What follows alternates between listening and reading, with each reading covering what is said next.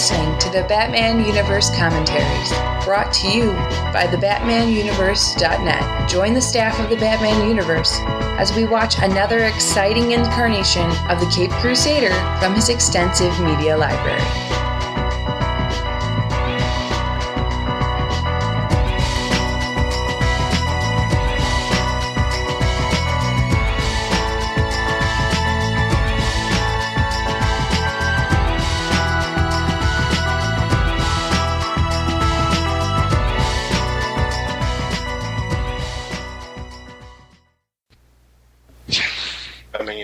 Specials. I'm your host, Dustin. And today we have with us, It's Apple. This is this is Nick. and we are bringing you the commentary for Batman Begins. So, as always, uh, let's talk about a little bit about what we are, what we like before we watch the movie. I like the uh, the whole reboot that uh, uh, David Goyer and Christopher Nolan undertook on this film, and I think uh, for a long time, Batman comic book fans, I-, I think it was a blessing. I think it was a blessing for us. Yeah, I, I remember going to see this film. Was it 2005? It came out, I think. Yeah. Yep. Yeah, 2005. I remember I just did an exam at school, and I went to see this straight afterwards. And I must admit, my fandom had Batman, and, and for some reason, I it was going to be good before I went to see it. A lot of people were a bit concerned. You know, if this flopped, then it could have been the end for Batman. But I had a good feeling it was going to be great, and I remember watching this film, being blown away by it, and uh, going back to see it many times afterwards. And it, as you say, Apple. Jim, I mean, everyone's concerned at the moment about Chris Nolan coming back, but they need to remember he's given us The Dark Knight, and this film was fantastic in itself. So people need to remember he's given us two of the best Batman films already. Right. Exactly. One of the things that I I love this movie is because it was really I saw Batman and Robin, Batman Forever, and all the other Batman movies while when I was younger, but like Batman Begins was kind of like the sparking of my um, hardcore fandom of Batman. Um, before I saw Batman Begins, I selected some comics here, but I, I didn't have any subscriptions. Um, I used to, but then I stopped them once I was in high school. And in 2005, after seeing this movie, it just kind of reinvigorated my entire fandom of Batman, and then eventually led down the road to everything that we do now. But um, when I saw this movie, we actually went to Six Flags the day that this movie came out, or the day before the movie came out, and I actually went on Batman the Ride and rode it like four or five times. And then we went to the midnight show for Batman Begins. And a quick, real funny story uh, I actually did not get to see the entire Batman Begins um, all the way through during that midnight show because it was literally five minutes left of the movie and the projector went out in the theater I was at. Oh, that sucks. So it was just going to get big bean. And what ended up happening was they got the projector fixed. I got to see the last five minutes, but then they ended up handing out free tickets to everyone to come back and see it again. So that was pretty cool. I think I ended up seeing that movie like four times in theaters. So Yeah, I, I really think uh, Batman and Robin did push a lot of fans away from the franchise, and Batman Begins did a fantastic job of pulling them all back in. yeah, can definitely agree with that one. Yeah, I was just happy. I, I, it just sucked that we had a. It took so long for Batman to come back into uh, the silver screen, but uh, man, I, it was a well welcome back. Yeah, and when you look at all the films that were uh, talked about in the build-up to this film since Batman and Robin, it's amazing we ended up with something so good. When you read some of the ideas people came up with, they were aw- awful. Yes. Yes, that is, that is really true. If anybody doesn't know, go onto the website, go under General, go to Downloads, and click on the scripts. We actually have some of the scripts and uh, even the rough drafts of some of the scripts that of, of some of the movies that people thought about doing or at least got written up, uh, and it's insane. Yeah, horrible. yeah. I mean, Warner Brothers made a mistake with Batman and Robin, but they spent their time and you know put some effort into it, and they managed to put the franchise back on course. So they did something right eventually. Right. All right, so Apple, go ahead and tell everybody what to go grab. All right, guys. Go ahead, get your popcorn, get your nachos, get your Twizzlers, and don't forget those gummy bears because uh, someone wrote me that they love their gummy bears when they're watching these. So uh, And go hot ahead pop it in. and hot dogs. and uh, Dustin will take us to the countdown to get the movie started. All right, everybody, so pop in your DVD or Blu-ray or whatever you got, and let's get started in three, two, one.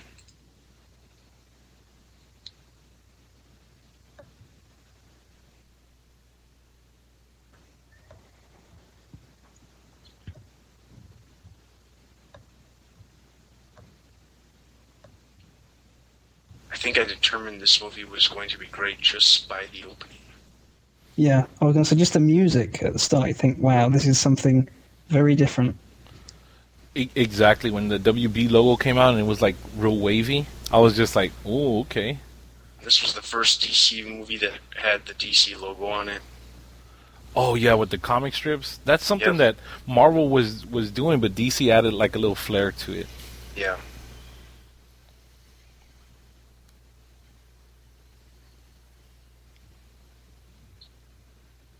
And that was a bold take too from Christopher Nolan to just do a bat symbol with bats. Would never really do an opening title. That was really cool.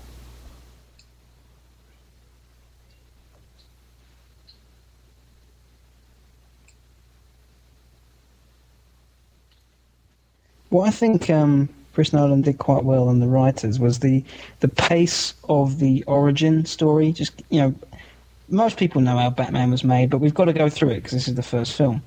But they went through it at a very quick pace, and uh, and it doesn't take long before Batman is on the scene and he's got a problem to deal with. Whereas, you know, some other origin stories, may- maybe thinking more of the Marvel ones, it takes forever for the superhero to eventually become the superhero. yeah, that's true. And rather than do the typical you know, story of child into adult, sort of have flashbacks and stuff. And I think that helped I, get I through like, it all a bit. Yeah, I, I definitely like that idea a lot better than someone just showing the entire origin story from the very beginning. It's better to as flashbacks because then it makes more sense. And and it, and it does push the story at a nice pace too.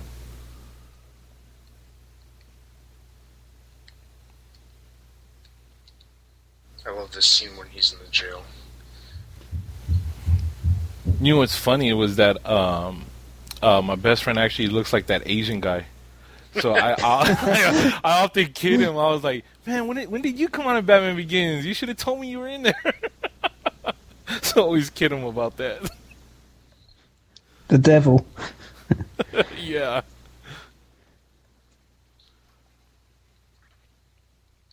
I love this.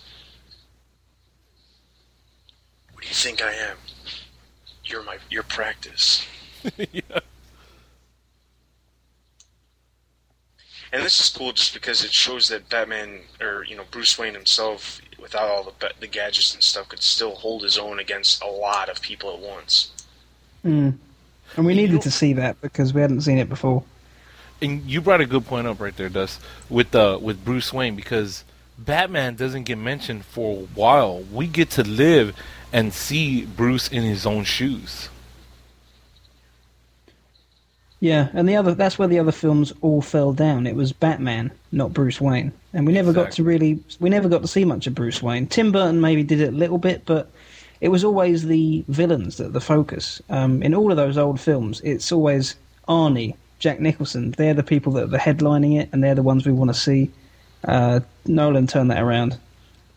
Yeah, Nolan made a lot of people more, you know, supporting characters. They made them more in- more intricate in the story. Mm. Do you think he maybe went for, you know, villains that aren't quite so well known, like the Scarecrow and Ra's al Ghul, for the first film for that reason, to keep the focus on Bruce Wayne? If you I went for the Joker, for instance, in the first one, might have been a bit different. I think that was more so David Goyer. Um, because David Goyer has said that I mean his his inspiration, of course, you know, of course, you know, he, he mentioned about Bob and Bill Finger about doing about Batman, but he really loved Denny O'Neil's and Neal Adams' take on Batman, and he really wanted to see Ra's al Ghul come into come into play in the Batman franchise.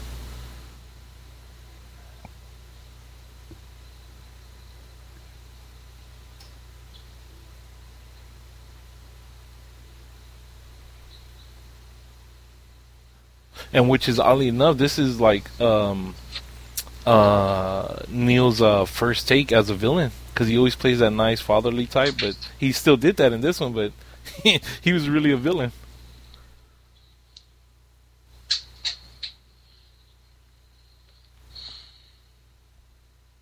I like how he says to him, you know, the only reason why you're here is by choice. And honestly, I think the fact that you're, I think it's the fact that you're lost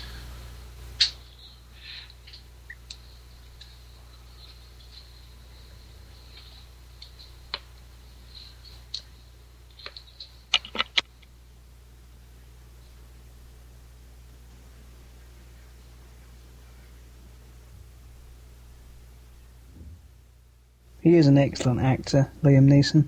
He's always good, whatever he's in. I agree.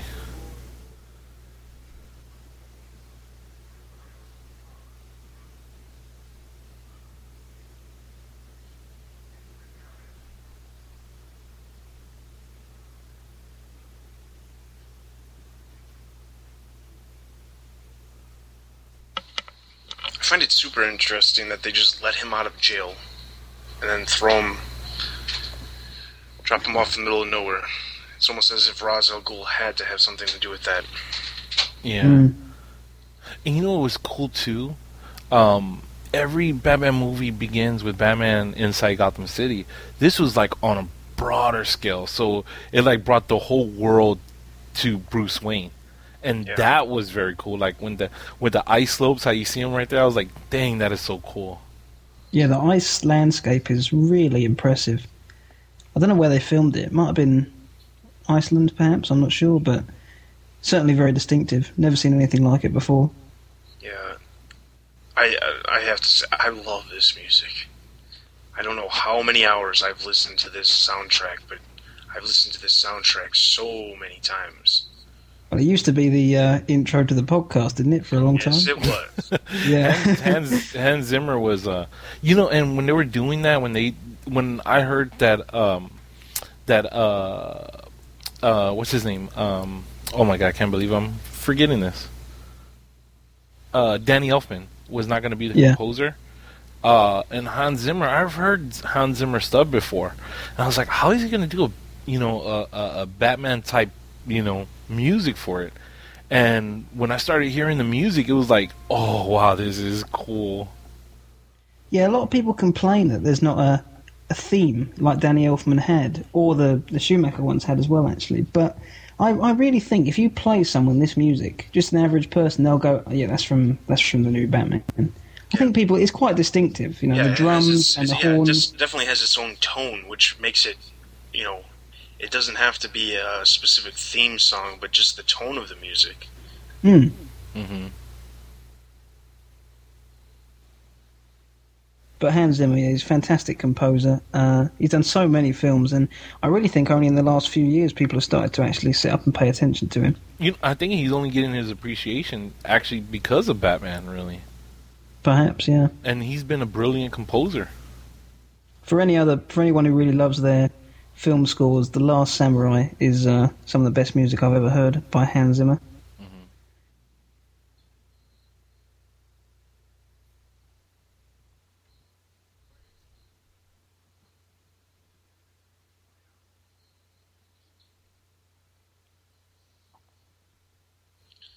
It's interesting how they bring fear up already. I mean, it obviously has to do with what the, the theme of the movie, but or one of the themes. But it's just interesting in and of itself that um, they bring it up so early. Hmm. And it's nice to have a theme running through a film. As we said, Batman and Robin didn't have anything like that. There's no theme running through it. There's nothing intelligent about it, but uh, Batman's a very psychological character, as are his villains, and fear is a big part of what he is. So it's nice to see that actually being included in one of the films. Finally. Yeah. And especially since this is the film where he's turning into Batman, and fear is his ultimate weapon.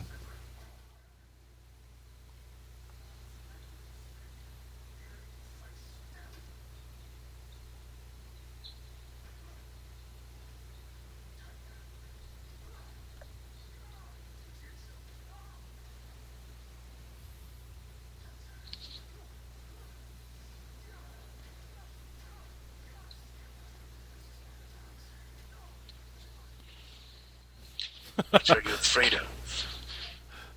Liam Neeson is so cool. I love, I love that line. It's awesome.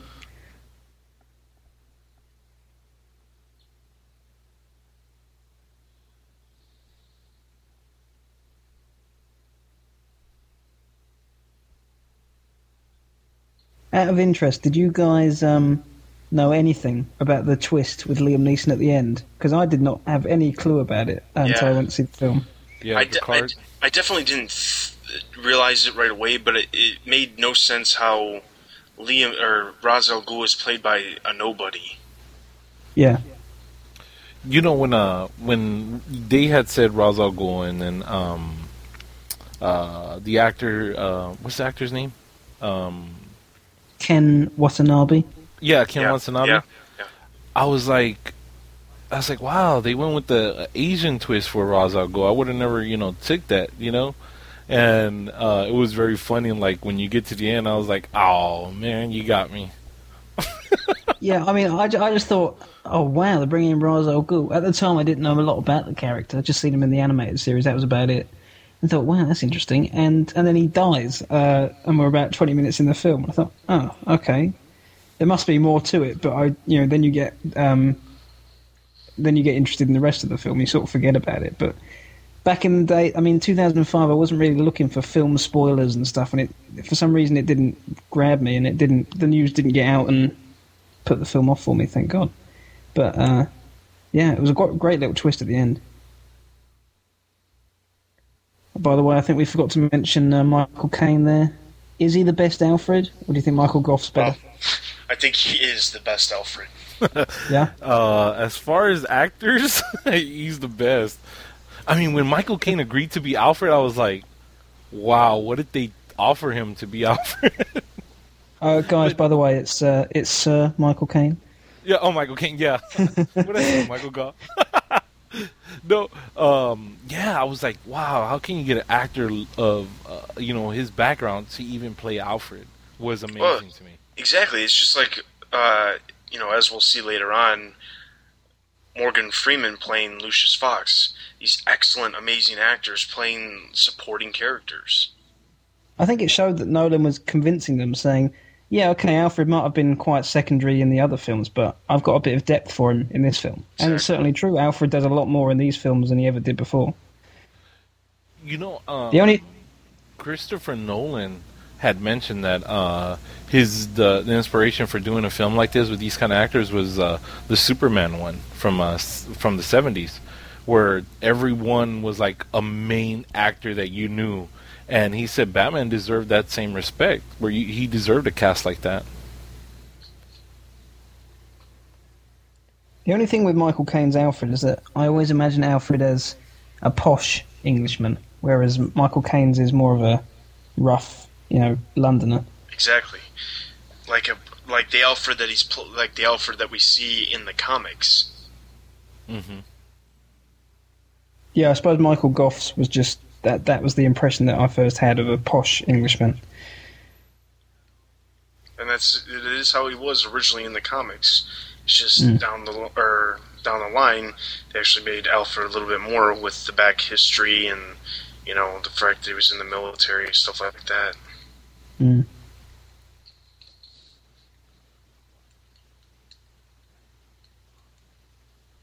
Now, do you guys care that uh, they're at the opera and not the cinema? You know, this has come up in discussions before, um, where they ask, well, you know, if uh, if everyone knows that the night Bruce's parents got murdered that it was they were coming from the the mark of Zorro, uh, which was at you know at the cinema, and I was like, well, why did they do that? Well, Well, I have my own theory on that, and that's the Mark of Zorro isn't a Warner Brothers film, so they can't use it. Exactly. And see, the thing is that um, at the time of filming this, uh, the rights are owned by uh, Sony TriStar. So I don't think Warner Brothers was going to pay them for that. hey, we're going to use Zorro. Here's, you know, 10 million. Thanks. I also think uh, this opera house. Uh, it's a bit odd that there's this really fancy opera house with the wealthiest people in Gotham, and the back door goes out into this sudden, you know, the, the dingiest alley you've ever seen. But then again, I suppose that's Gotham, isn't it? Pretty much. Yeah. now we have to talk about him. We we Gary Oldman as Commissioner Gordon was straight up Batman Year One. Frank Miller and uh, David uh, Mazz- Mazzucchelli. I, I hope I say the name right. As a Kelly. You Mazzucchelli's uh, version of Commissioner Gordon. I was like, oh my god! When I saw that, I was like, that's Batman Year One. That's awesome. Yeah. Yeah, I always get annoyed whenever I see those old films, and especially the Schumacher ones. The, uh, the you know the fact they've got Gordon there and he just does nothing. He's just a bumbling idiot. Uh, finally, I thank God Chris Nolan realizes something interesting to do with this character, No, I don't know if you and guys uh, and Gary remember- Oldman to, to do something with him. I don't know if you guys remember, but back when this film was uh, coming out, I remember some Batman fans were like, "Why wasn't Gordon a commissioner? He's Commissioner Gordon." And I was just like, "Oh my goodness." I was That's like, "You must have not that's read all the people who stories." don't know anything about how he came to be. Exactly. I was like, "Did did y'all not read any of the backstories in comics?"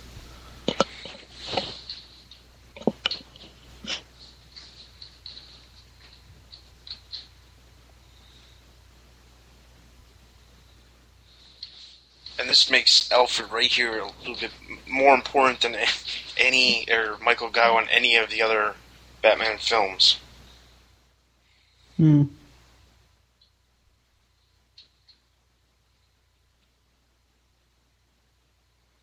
There's just more of a, a relationship there, isn't there? They're Actually, Exactly. more like father and son. Exactly.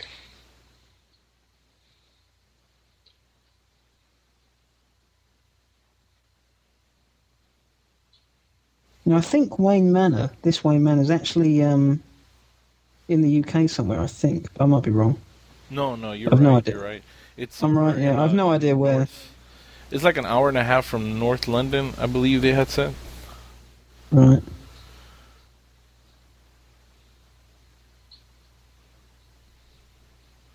And I loved how they put the the League of Assassins in here.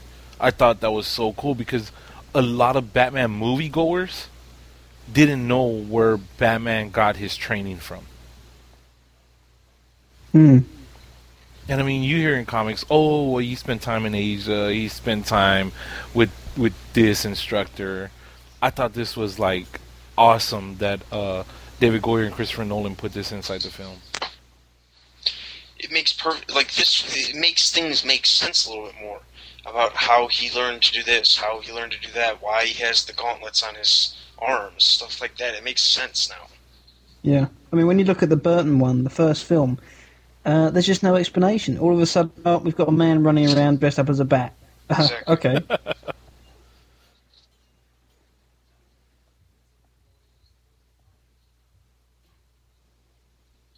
I do love the fight on ice. It's awesome.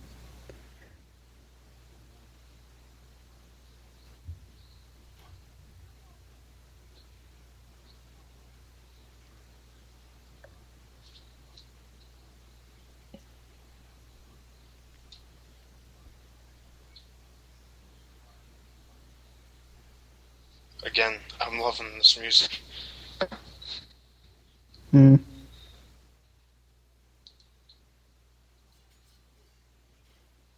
I love that too, man. Where he had just told him, he goes, "Your parents' death was not your fault; it was your father's." Yeah. Just rub it in. Yeah. and it, it really adds more because later on in the film you find out the backstory behind that meaning. Mm.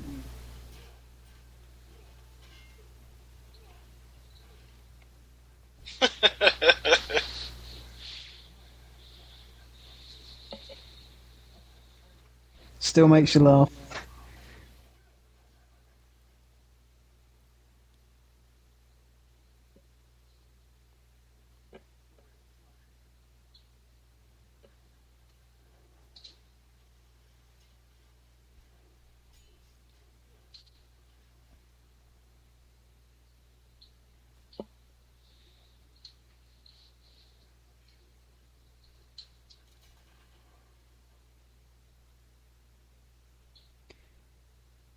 I know she hasn't turned up yet, but um, would you guys agree that the largest, weakest link of the film would be Rachel Dawes? Mm, yeah. Yeah. Do you think it would have been just as if if they'd got Maggie Gyllenhaal in for this film? Do you think they would have solved everything, or do you think it was just not written very well? Uh, the character herself, I don't think was written bad, but I just don't think like you could easily just take out every bit that had her in it, and the story would still fly, still be fine. Yeah. I I think Maggie is um is a better actress than uh, Katie Holmes. Um, I, I I I like Maggie better. Um, but I mean, if that's that's just me. I just think that her performance, a- as far as the character, would have been better if Maggie was cast in the first one rather than Katie. Mm.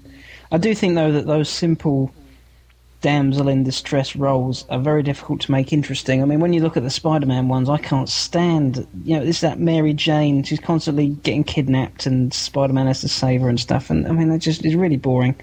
Uh, Rachel Dawes is a bit better than that, but she's still she's still certainly the weakest part of the film. I think, as you say, Dustin, she just you could take her out completely, and it wouldn't make any difference.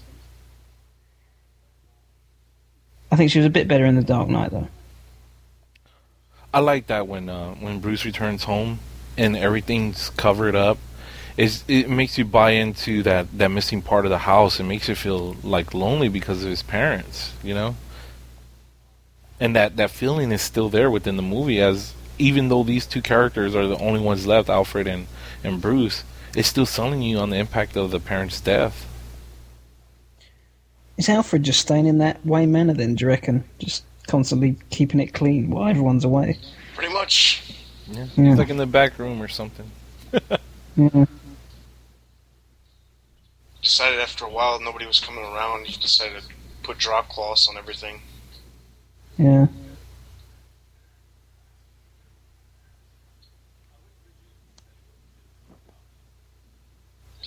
I don't know if anybody else thought about this, but I thought that the actor who played Thomas Wayne and the actor who played the mayor of Gotham City in The Dark Knight, I thought they looked very similar.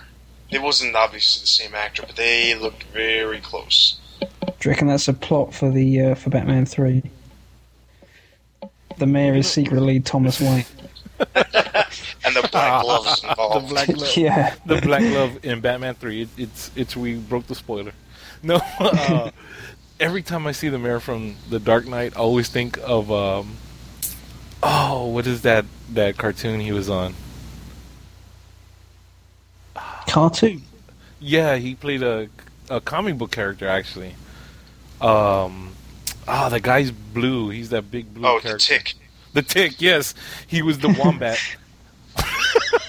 so every time I see that, I always think of the wombat.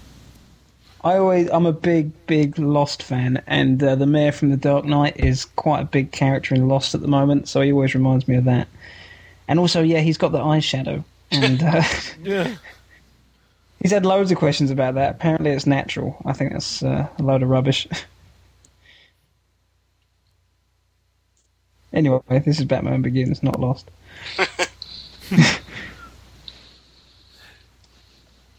I, I didn't know going into this film about um, Christian Bale, and um, I mean I seen him in films. I had saw him in that um, what's that one Dust with Tim and the and the dragon with the with Matthew McConaughey. Oh, McConaughey. Rain, Rain of Hell, or Rain in Rain Hell. Over Me. Reign of Fire. Oh, The Reign is- of, I don't know, something Rain of- like that. Rain Rain, over me. Rain over me was an Adam Sandler movie. Yeah, I was like Rain over me. it was Rain of Is Fire. the drag? right, is, is that one you're talking about? The one that's dragons in London, isn't it? With Yeah. Matthew McConaughey. Yeah, there's Yeah, Rain. yeah, Yeah, yeah. Reign of Fire. Yeah, it's not very good. And when they casted him, I was just like, I was like, the guy from the Dragon movie, and I was like, okay. And I, was, I went back and I saw him, and I was like looking at him trying to be like Batman, and I was like, well, you know, I can see him kind of getting fit, you know, and uh, I was like, wow. I mean, I, I'm not a, I'm not a guy that can. I don't. I've never tried to cast a movie, but uh, I thought they did a wonderful job. I mean, the guy is a great actor and I saw American Psycho um, during that time too, and I was like, "Whoa, this guy's this guy's a great actor." American Psycho is brilliant. I love it. What's really cool about uh, Christian Bale is he can easily play somebody younger and then play somebody who's older, and they don't have to do a whole lot. Hmm. I love that. When we found out about Joe Chill, I was like, I literally in the theaters just started clapping. I was like, you know what I mean? Of course, no one in the theater was knowing what you know, what you know as a as a Batman fan. But this was the guy in the comic books that really killed his parents, and I was just like, oh my god, yes, thank you. I think it, it means a lot more when you've got a, the average bloke has killed their parents, not the Joker, not someone like that. Just an average guy. I think that does mean a lot more to the character. And I think they missed out a lot from not doing that in '89. and you know it adds more to the city of selling Gotham City. You know what I mean? Of how really you know violent and uh, the way it is. Mm. But we've mentioned this before. Just the little nods that Nolan put in, like he didn't have to use Joe Chill, but he decided to. He didn't have to use Mister Zsasz, but he did. Just little things like that, which make a lot of people happy. Yep. It's just like putting Scarecrow in in the Dark Knights. Yeah,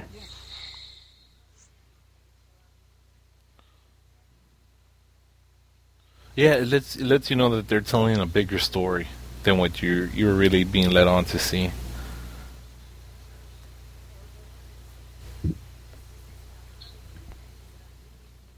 Now I will say this: when I was watching this film and they went down under, I was like, I was like, I knew that they were filming this in Chicago. I was like, does Chicago really have that?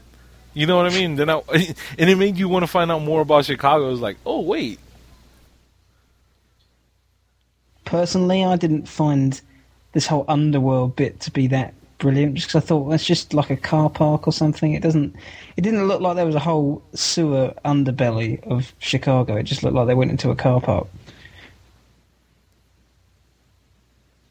Well, being from Chicago originally, I can tell you it doesn't really look. It doesn't really look like uh, Lower Wacker Drive, which some of some people may know what that is, but that's kind of the bad part, and uh, definitely doesn't look like that. Did you um? Did you manage to hear much news about when they were filming all this stuff? Were you in Chicago at the time? Yes, I was, and it was all. It was. It'd be like a nightly occurrence on the local news. The other thing that's really interesting is that uh, why would Falcone's bar be right around the underbelly of Gotham? Why would his main bar, being as rich as he is, be right there?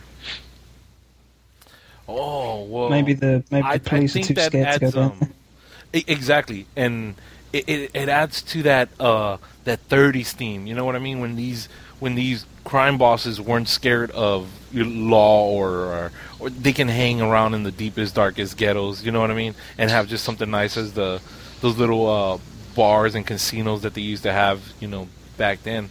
I love that. I love that aspect. I like that they added that in there.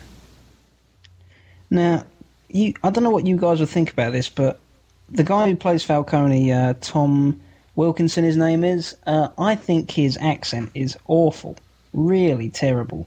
Uh, what do you guys reckon? Do you think it does it sound quite genuine to you? You know what? I I liked him. I knew he was an English actor. Yeah. But um, I liked him. It, it looked like uh, one of those uh, those old style type um, Italian type guys. I think that's what he tried to go for. I thought it was a bit over the top, and maybe it's because I've heard him, you know, with his English accent quite a bit. But I really thought, wow, that's that sounds awful. it just sounds like he's really trying to put on, as you say, some old-fashioned uh, Italian mobster thing.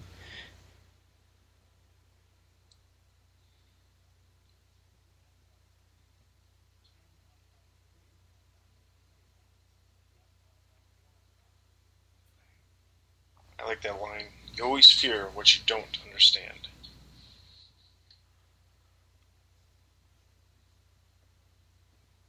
Bit different to the comics, this uh, Carmine Falcone.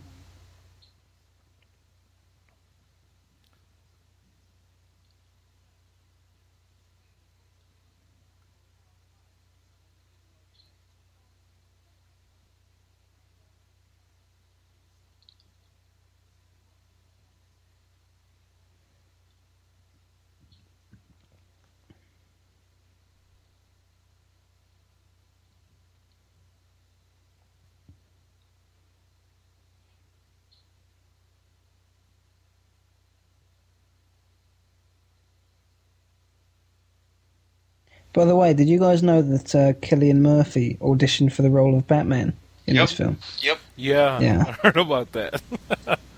And Nolan liked him so much that he gave him Scarecrow. Yeah.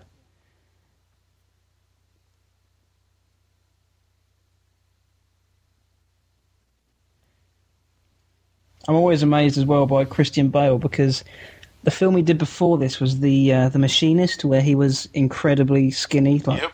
So skinny it was close to death, and uh, and then he, then he beefed up for this in a matter of months as well. Yeah. There I was, think he uh, got too was- big, didn't he? Yeah, he? he did get too big, and there's a running rumor amongst the cast. They called him Fat Man for a while because he got bigger, so he could he, he bulked up, but then he had to. uh He was trying to. uh I, think, I thought they just said to him, big just get just get big. Yeah. yeah, they told him just And- get and he got too was big. for the Frank Miller part. Yeah. And, uh, And then he turned up, and they said, "Actually, uh, you're a bit too big. You lose a bit of weight." Well, the the key the key grips, which are the the guys that do the lighting and stuff, they worked with him before, and they were like, "Bloody hell, Chris, are we doing Fat Man or Batman?" I thought that was pretty funny. Oh, I love that part right there. I'm not a criminal. Tell that to the man who owned these, and it ends up being boxes from Wayne Enterprises. Yeah. And it's just a bit more info about what he was up to and why he was in. Uh, is it Korea? He starts off in. Uh, I don't know, somewhere over there. Yeah. There's all, there's too many little countries over there to really determine which one. And A lot of people were was thinking it saying- Hong Kong. yeah, a lot of people were thinking it was made, it might have been Tibet because of the mountains. Mm. But there's so much um, in that period of time between when he leaves Gotham to when he comes back to explore, and they just went through it pretty quickly, and it's a good way of doing things. I always think there's actually a potential TV show in that in those years Yep. from uh, from when he leaves Gotham and traveling Asia and Africa and stuff to when he comes back. Well, I mean, th- those of us who read the comics, um, I mean, we know for a fact that the the comics there was he went he met all kinds of people. Henry Ducard Mhm. was one of those people, but he also went and met Zatanna's father, who taught him the art of escape. Uh, you know, being an uh, escape artist. There's Yeah. a lot of really cool things that happened back then, or that that happened in that time frame. But we haven't had even there hasn't even really been a decent story written in comics about it. No, I think there's a big room there, bigger space there for someone to explore. And uh, I reckon a TV show could do it. It'd be like Smallville, but good. no, I'm only kidding.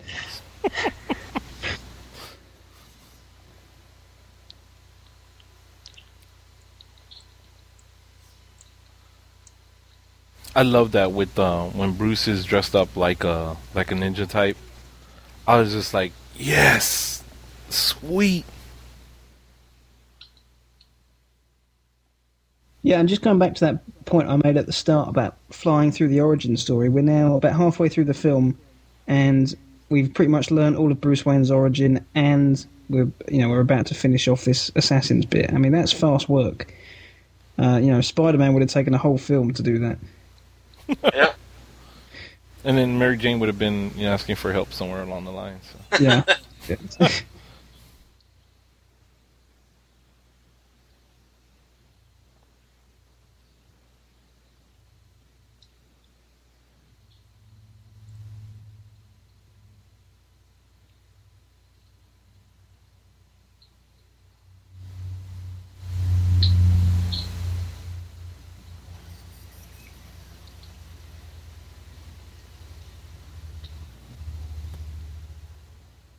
What did you guys reckon to the uh, the video game for this fi- for this film?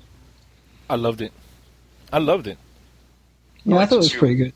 Definitely, I I, liked. I liked the part where he was the ninja, and you had to really learn, and it worked perfectly because it was kind of like a tutorial for what you would have to do later on in the game, as far as the different moves Yeah. and the control. But it worked out perfectly because in the movie, when he's with the League of Assassins, it's like a tutorial. Exactly. Mm. That's what made me think of it actually, just watching this bit again. I loved the the Batmobile part when you were in the Batmobile. Oh, yeah, you were driving yeah. it. They were good, yeah. Speaking of which, when I mean when we get to it, we'll talk about it. But when this Batmobile first turned up in this film, it was pretty impressive. I haven't really seen anything like it before. I love that where Bruce had faked them out. oh man, Yeah. that was so cool.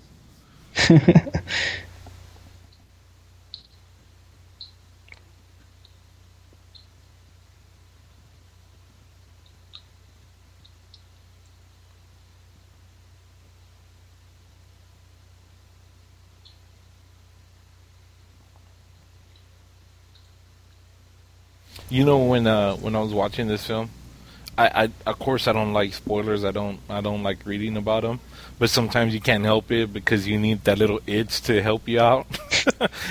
I was wondering if Talia was ever going to come out. I was like, man, I wonder if Talia's going to come out. yeah. Sure, would be nice.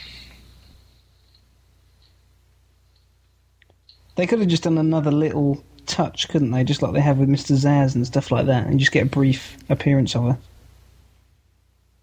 I think it'd be awesome, especially if Nolan comes back just for one more. For Bruce to go through, or Batman to go through Arkham Asylum and just see, like, just little signs or something that say like different people. Mm-hmm. Like I like that whole idea of that Supermax movie with Green Arrow. I thought that would be the coolest thing because we would see so many DC Universe villains. Mm. I agree.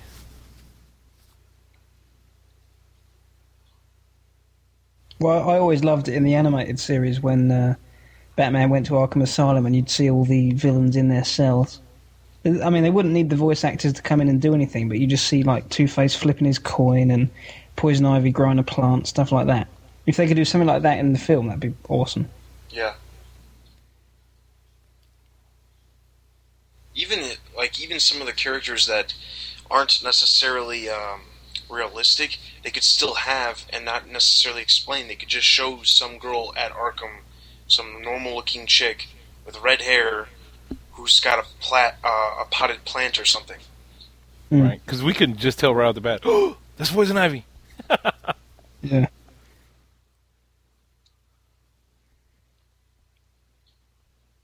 Didn't one of the um, the news reports that we had on one of the podcasts, didn't someone talk to Liam Neeson recently about coming back? Because since they think Ra's al Ghul might not have died because he's Yes. immortal and everything. Yeah, it was definitely uh, that happened right around the time that movie Taken came out, which was back in January. Yeah, yeah. But Which was a great film too. But he definitely said that he he'd be completely up for doing anything. Yeah. But anyway, I shouldn't have brought that up because I, I hate that MTV guy who keeps interviewing everyone. Every question, every question, he's like, "Hey, uh, and on the Batman." yeah. I hate rumors because that's all they are. They're just rumors. Yeah, but it's nice to think about sometimes. Yeah, it is. Just thinking about the possibilities.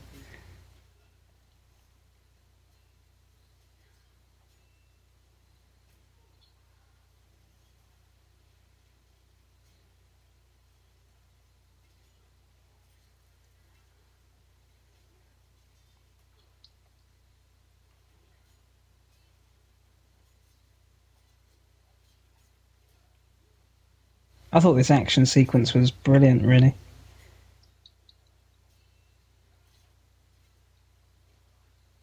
The fighting the ninjas are- was awesome too. Yeah, but you think the only thing that bothered me was the the army of ninjas just suddenly disappeared and Yeah. aren't helping him out It's like at they all. all take off. Yeah, Well, you know, like you know, ninjas is like ninja disappear. yeah. you know.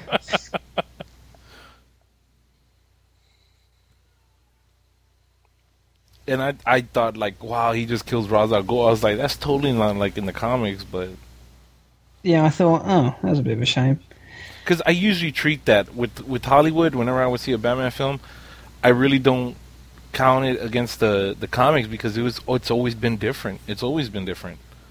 But Yeah. this was the first one that had similarities from uh, Batman Year One and the Long Halloween with Carmine. I was just like, oh, that's so cool. Honestly, I don't know how in the world he would be able to do what he's doing as far as picking him up like that. Oh yeah, I Would've know. Popped his shoulder out of place or something. I think his arm would have come off, and to pull him back up again, pretty insane. But looks good though.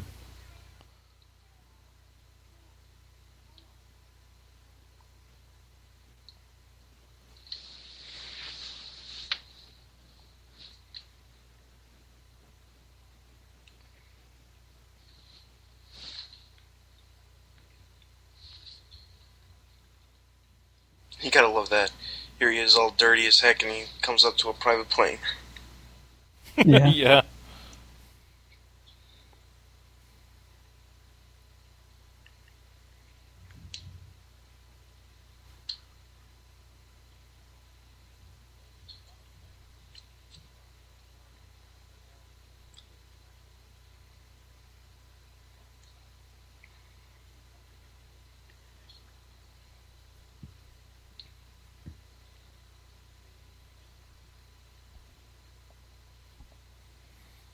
This interaction between uh, between Bruce and Alfred was is really sweet.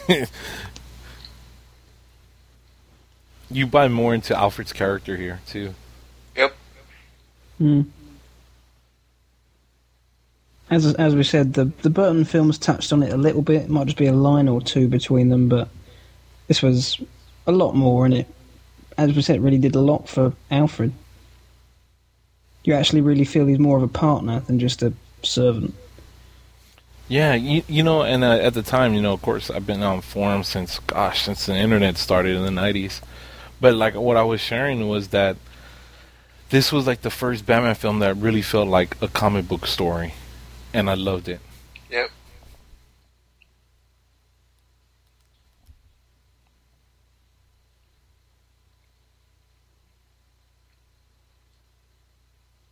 And the writing's just magnificent because, you know, you've got a serious bit about Bruce explaining what he wants to do, and you have a bit of fun with Alfred saying he wants the car back and stuff like that.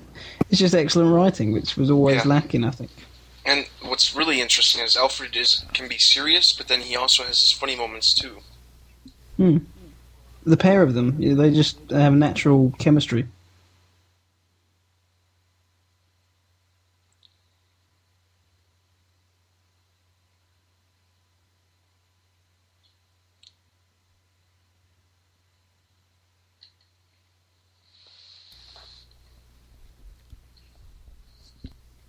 Right there, when we saw Zsasz, I was just like, cool.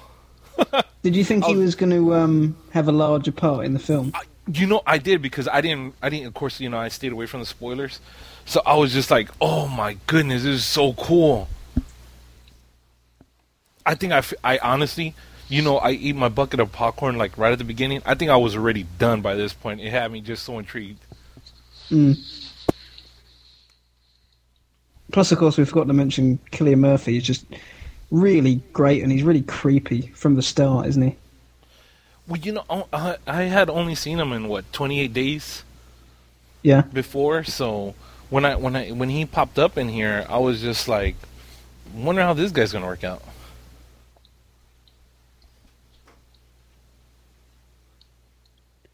It's interesting how uh, Rachel Dawes' thing for district attorneys. Yeah. Yeah, and most of them end up uh, in a pretty bad shape.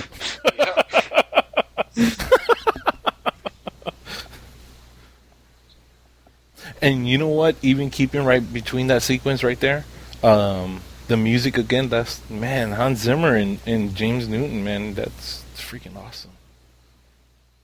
Yeah, I always forget James Newton Howard uh, did it as well, didn't he? Mm-hmm. You know, and I always wonder, like, do you ever tell people that when you're listening on your iPod, what are you listening to, and then you have to show them like the Batman, you know, Batman Begins score, or you know what I mean? Like, I'm just listening to this. They're like, oh, you like musical? Uh, no, I like Batman.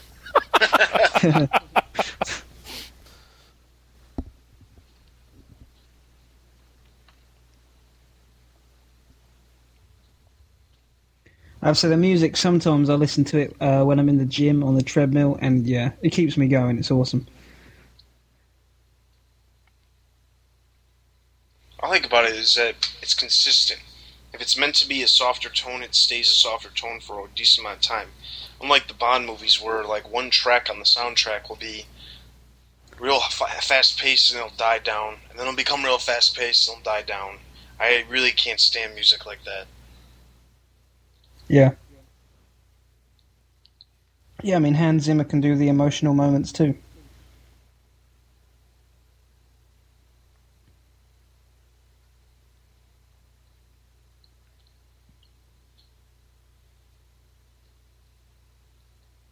You know, when I was watching this film too, I was like, wow, they went to a real cave.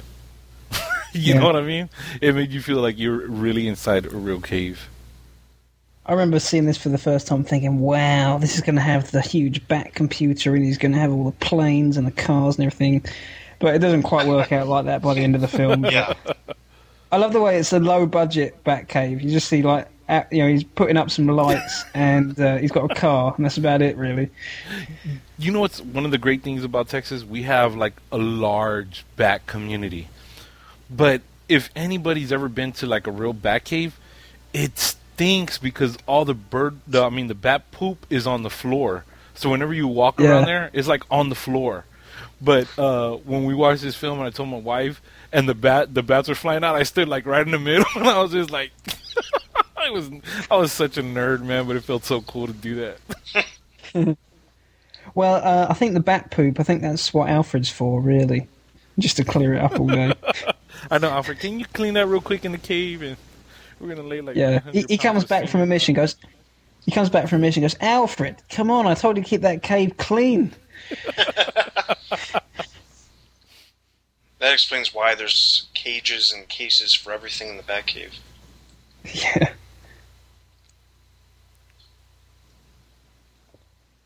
No, Yeah, it's not as, uh, here when he's when he's talking to Carmine, doesn't he look like he's already like a psycho? Like he has that look already? Mm.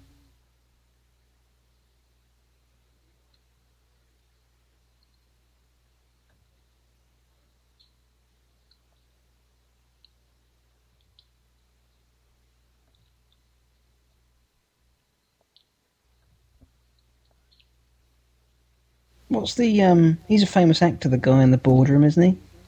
Yeah. Oh, uh, Rutger Hauer. Yeah. Blade What's his name? Oh, but yeah, Rutger the guy Hauer. from Blade Runner. Yeah. There's another. There's another big name, you know, quality actor they got for a secondary, even maybe even a minor role. Doesn't really do much. Do you mean that guy with the the salt and pepper hair? Yeah. Oh no no, I'm I'm sorry. I thought you were talking about one of the other actors in the boardroom. That there's another actor in there that he's come out on a lot of other films too. Oh, is that the one who likes Thomas Wayne? Yeah, You're talking about-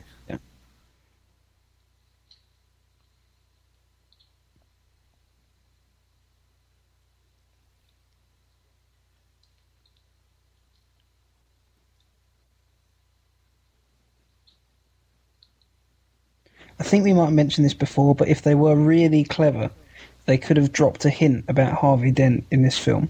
Wouldn't need to see him or anything, but just a name would have been pretty cool.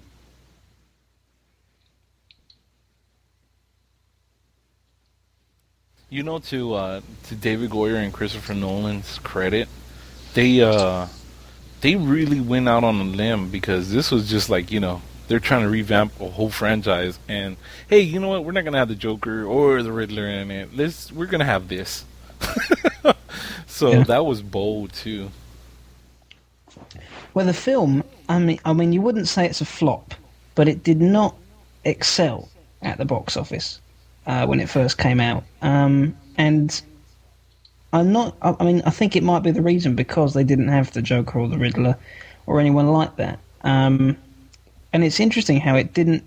Because I was reading recently about Superman, Superman, and the films they want to do. You know, they want another sequel. Superman did about as well as Batman Begins, maybe even a bit better. Uh, and Superman hasn't been given the opportunity for a sequel, but Batman did get the opportunity.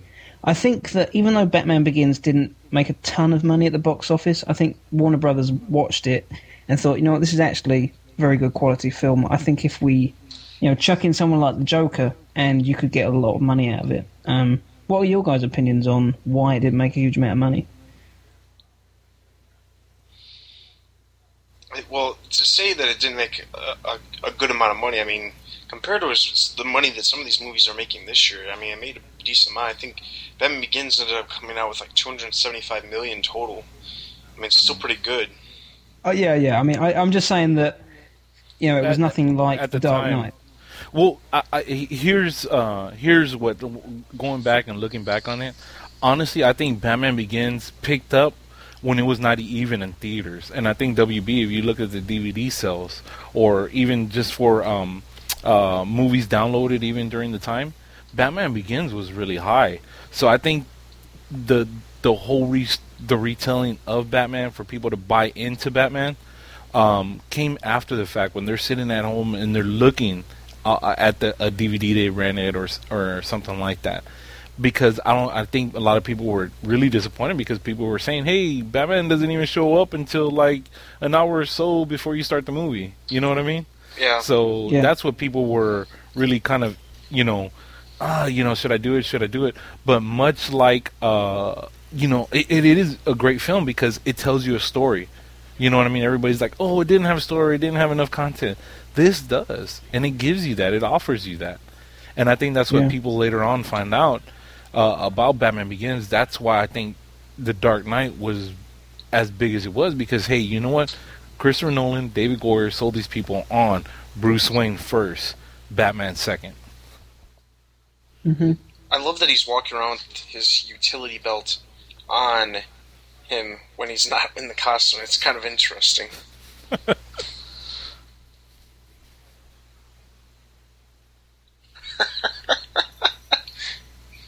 I love Alfred. Michael Caine is so Yeah. perfect. He is. Yeah.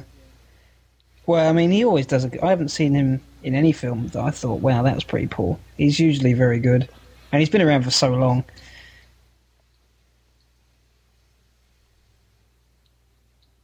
You know when um, Bruce is going through this, the whole thing with the like Dust I brought up the belt, um, the cave, even his suit is it gives people a chance to really buy into the character rather than oh here's a bad suit okay he's already fighting a villain.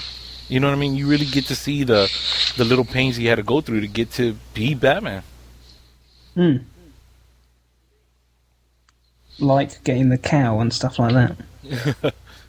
it's not as simple as just Bruce Wayne has some money, and as you say, all of a sudden, like Batman and Robin. I mean, he's got like a hundred suits. I mean, it's just it's not quite. No one relates to that. No one finds that interesting.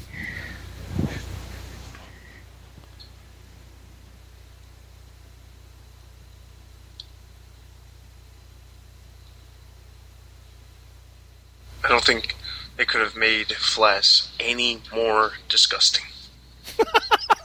Yeah, He was. I, I've not seen was that guy in anything else. Ah, Fa- Too Fast, Too Furious. He was in that movie where they put Yeah. a rat Oh, was on his he? chest. Yep. Yeah. But and to He be also honest, he couldn't thought be was much. awesome Diff- he couldn't be. Uh, yeah, he, he's very different to Batman Year One, though, isn't he?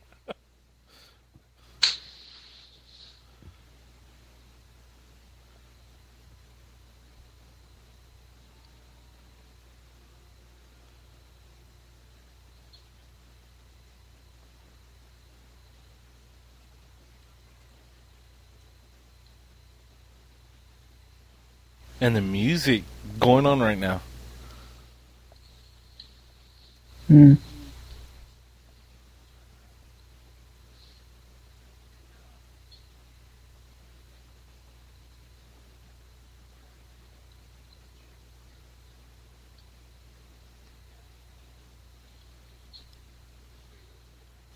I love that he's using a stapler. Is that little click sound? All you gotta hear is a click and you're scared. Yeah.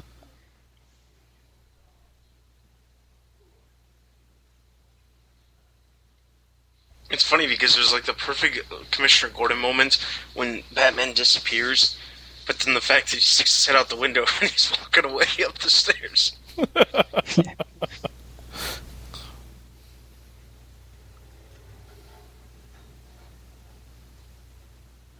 That head hurt.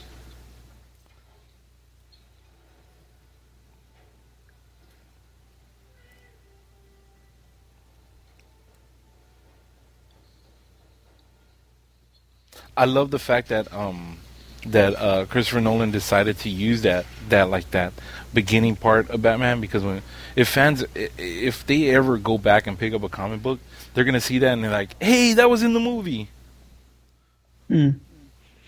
I mean, you can see that from he used elements from Batman Year One, and also for you know for this film, and then you saw elements of the Long Halloween in The Dark Knight, and it's just nice to see that he's actually done some research. He clearly enjoyed those books and wanted to use elements of it and put it in his film. I can't imagine Joel Schumacher doing anything like that. I mean, we, we talked about Bane. I mean, Bane was um, he was in the Knightfall story that was going on at the time they were writing it, and they still managed to get the character completely wrong. You know what I, I, I found um, really cool? Even though fans would probably be like, "Oh, that's not real" about the memory cloth. David Goyer had mentioned where he had went to like um, the inventions the government was doing, and memory cloth was one. And he he just found it interesting that it was real, and that they put it in the movie, and everybody was like saying, "Hey, that's not real." I thought that was kind of funny.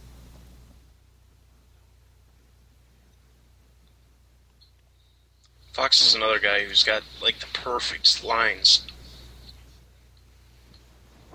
Morgan Freeman is awesome. Now we have to Yeah. come to the to the Batmobile. I'm a huge Batmobile fan, and I don't think there's one Batmobile I I really don't like. I even like the Batmobile from Batman and Robin. You know, there's some nice aspects Ooh. about it, but Really? But uh, but the Tumbler was like a tank, and of course it took me back to Frank Miller stories. You know, so when I saw it, I was like, you know, this is pretty cool. This could work. I think when everyone first saw the new Batmobile, I think everyone was like, "Hmm, that's very different," because it's not a sports car or anything like it. But I think it blew everyone away just how cool it was, especially when it was it got into action. Yeah, I love I love the '89 Batmobile. I, I, I think that's my favorite Batmobile. But this Yeah, me one, too. I mean, and I'm I'm sad to think about it. But in Batman Three, if it doesn't come back, I'm gonna be kind of sad. Yeah, I wonder what they'll do. Well, there's two of them. Actually, he just mentioned that right now in the line. He goes, two were in development. So if one got blown up, you know, hey, there's another one we know.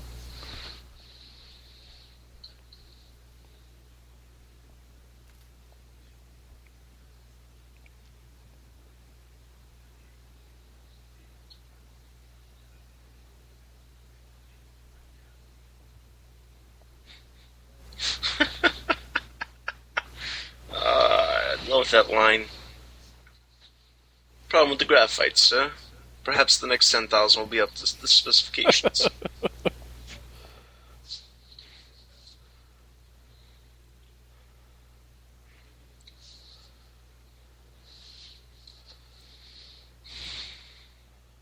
I want one of those utility belts.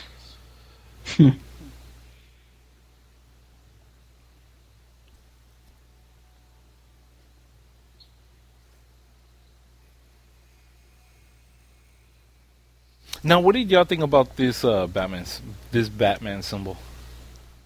I liked it. I mean, it definitely wasn't the original, but it makes it more modern. The fact that it doesn't have just rounded edges and stuff. Yeah, it's spiky. It's practical, and it looks You cool. know- and you need to be a bit different. I liked it. I thought it was like, wow, I love that. I, I, I collect like little pins, like you know, you can just put on your coat or something. And I have um, a, a pin collection actually from the '40s ones that were even being printed to the even I think back in the '70s when they were coming back out again. And I have original Batman symbol that has it looks like a real like bat. It has like this, but it has circle ears instead of the the spiky ears. So that's always nice. I like see, seeing like all the different variations of the bat symbol, and I thought this one was just like one of the perfect ones in there. Mm. Can I just bring up? I'm really glad that they brought you know drug dealers into the films because you never really saw that before because we were always dealing with supervillains and stuff. But Batman quite often is just stopping drug dealers and things like that, and I think it brought it brought it to the realistic nature that we wanted. Yeah, I mean, like besides, let's see, besides uh, Batman, uh, the 1989 one where they first introduced Batman and he's taking out those two thugs. I don't think in any other movie Batman is just taking out thugs that aren't associated with him, like one of the supervillains. No. And this moment is, you know, this introduction of Batman, this whole scene is awesome. Really well, well done. The way they hide him is excellent. I love Batman by the Docks. It just adds a little eeriness to it because it's like always wet or something. But I love that when they when they did this too. Yeah. And these moments at the start where you want to see him, you want to see the new Batman, but they hide him just a little bit. It's really cleverly done. I liked when that guy's still looking up up there and he was like, "Hey, what are you looking at?" yeah.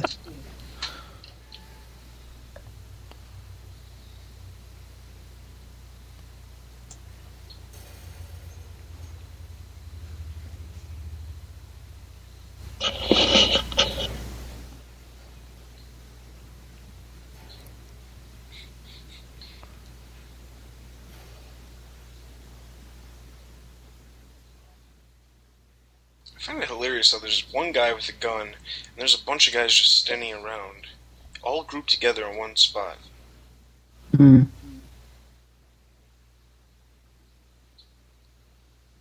See, if that's smart, he's like, "I'm gone."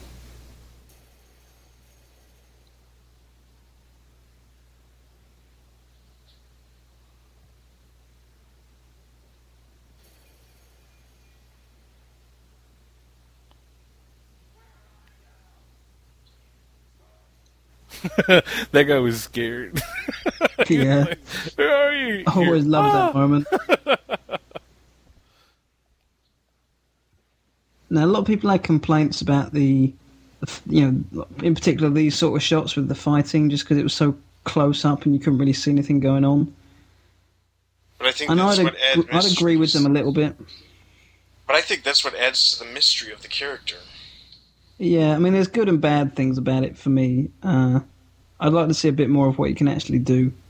Well, you know, like um, I like how they they use the the real sense because unfortunately I've been around where there's a real fight, and whenever you're fighting, it's like everyone's around and everything's close like that. You know what I mean? It's not like oh hey I'm gonna do a Matrix. sweep kick and then I'm gonna come over here and do another sweep kick and have all the room in the world. It's really not like that. It's like really close. It's close combat. And sorry, just going back to that bit with that tramp and the coat. I've always hated that moment. I've never liked it because I just thought it was so set up and it just didn't work. I mean, why is the tramp just hanging around by the drug dealers? And could would Bruce Wayne really remember this guy he gave a coat to ten years ago? Well, considering Never liked Bruce. Wayne hasn't been around for a good 10 years or been around people that's worth remembering, you might remember. You might remember him. It's very convenient that he's just hanging around though. I thought this was pretty cool.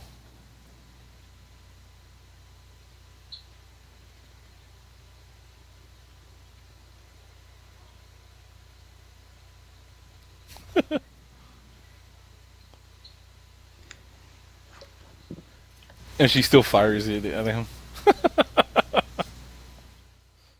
Uh, wasn't there someone you interviewed, Dustin, who said that they thought in the new films that the, the they finally got the cloak right, or sorry, the cape right with uh, Batman? I think I can't remember if that was something that they were talking about the movie or if they were talking about the video game. Because the video game Batman Arkham Asylum, somebody commented that they think that they finally got the The cape they, right. Yeah, the cape right. I think I said that. I, I think one of the art. I think one of the artists you interviewed said that they thought the the cape finally looked great in the films, and in that moment there with Rachel, I think it, it really shows off there, and especially when they do the uh, the shots on top of buildings and stuff. Yeah, Oh, I, I, wasn't that? Was it Dustin? Was it Dustin? yeah. It might have been I think Dustin it. Wynn. Yeah, Yeah, because when you look at the old films, it's just the cape is there. They never really use it, but in the um in these ones, you actually it gets used quite often. It's probably a real pain trying to set that cape up, cape up as well. I imagine. that is the worst bat signal in the world. like, what is that? I don't know. If you can assume it's a bat, then you are a genius. yeah, looks like a stick man or something. Yeah.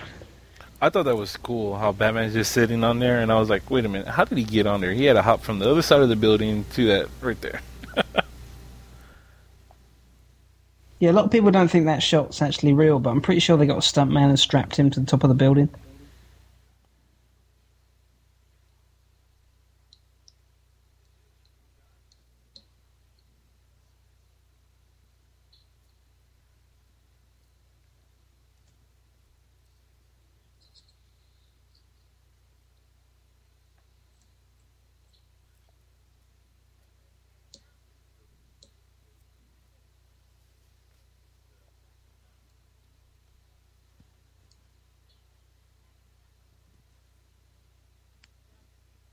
See, every time I see Katie Holmes, I just think of Dawson's Creek. I don't know why. I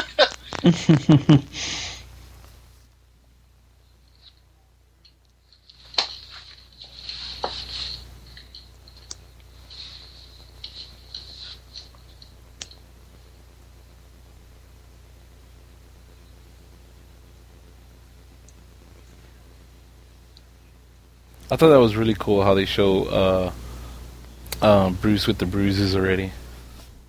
I've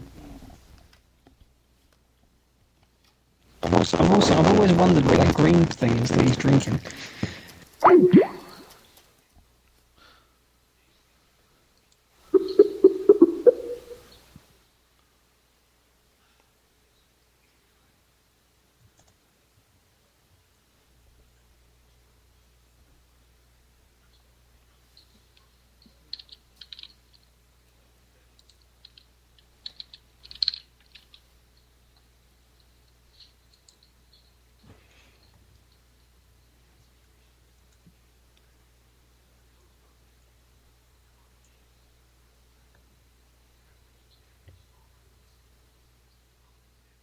I always thought this was the most boring part of the film, actually.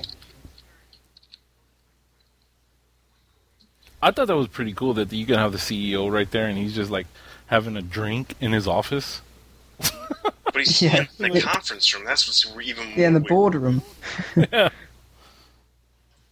And I always thought, yeah, the guy who delivers the message is a bit of a wimp. And, uh, yeah, this just this whole bit, I was like, oh, I really don't care. Let's get back to Batman. He's only just turned up.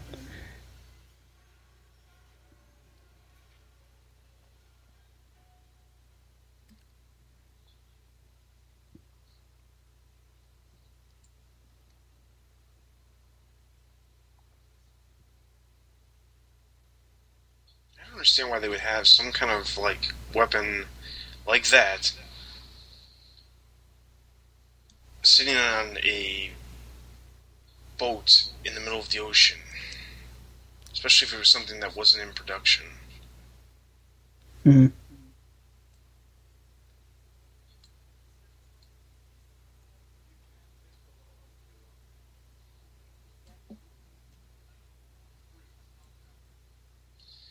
And this dinner scene reminds me of so much of American Psycho.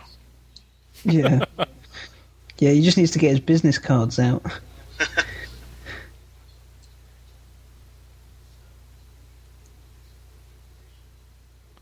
I thought that was so cool, man.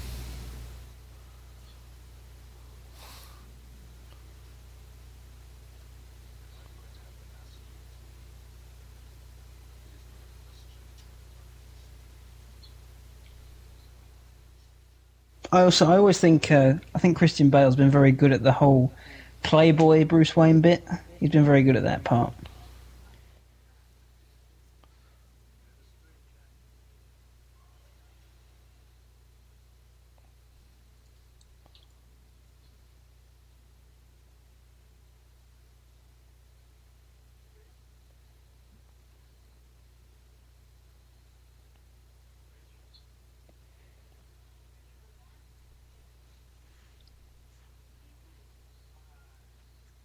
I love this scene because he's like, "Oh wait, uh, oh no, she's not supposed to do- see me like this." exactly.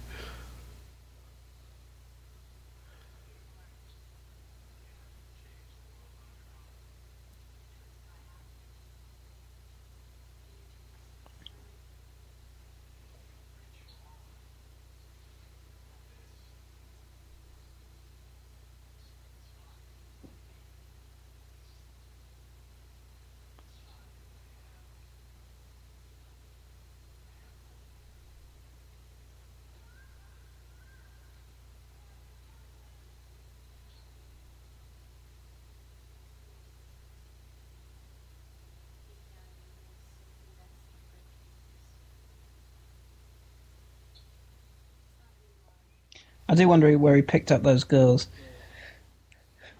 Well, it's like the other it, uh, in Dark Knight, how he has the Russian ba- ballet. Yeah, I think it's more of a he just hey, uh, he calls somebody up, hey, I'm Bruce Wayne, I've got a billion dollars, or I'm a billionaire, and they just flock to him. yeah. And I love his car as well. That Lamborghini is awesome. hmm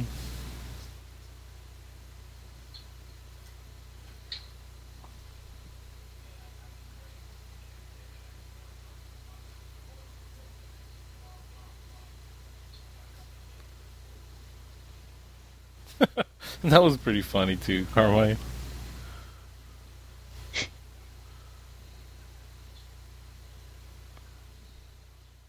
I really can't see what uh, Cillian Murphy as Batman. I'm surprised he was even close.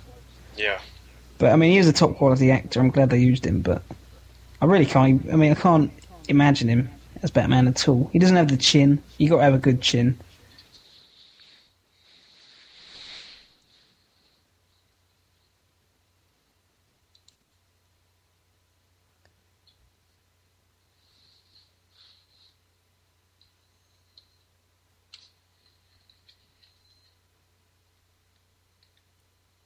I remember when I first saw this, and they were talking about this this big guy coming into Gotham, and uh, you know, Scarecrow was working for him. Uh, I think the first time I saw the film, I, I was thinking that Scarecrow was behind all of it, and there was no big guy. Certainly wasn't expecting Ra's al Ghul to turn up.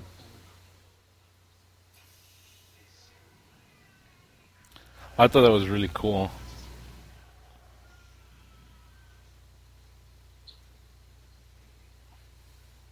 it was funny because he, he went in there and the guy was faking. He left him like really insane. yeah. I wonder if that, that stuff must eventually, you know, uh, wear off.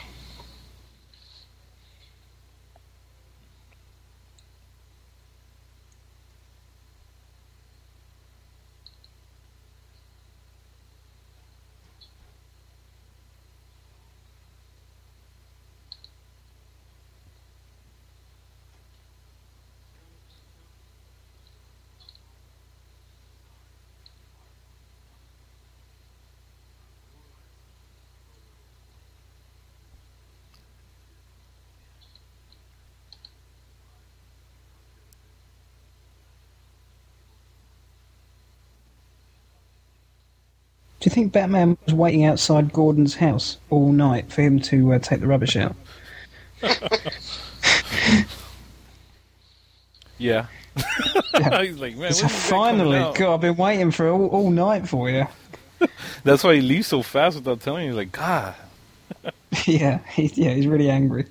I can't tell you this part. When this part, when he's eating it, I was like, I don't know why, but I get hungry.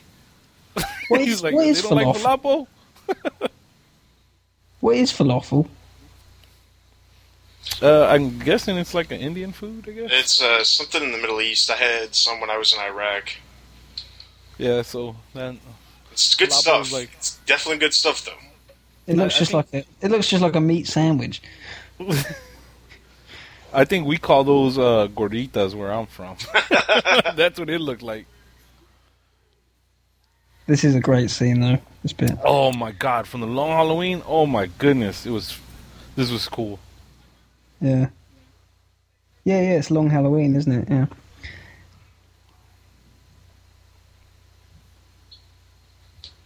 I was like, oh, there's food on his mouth. It came back out. yeah.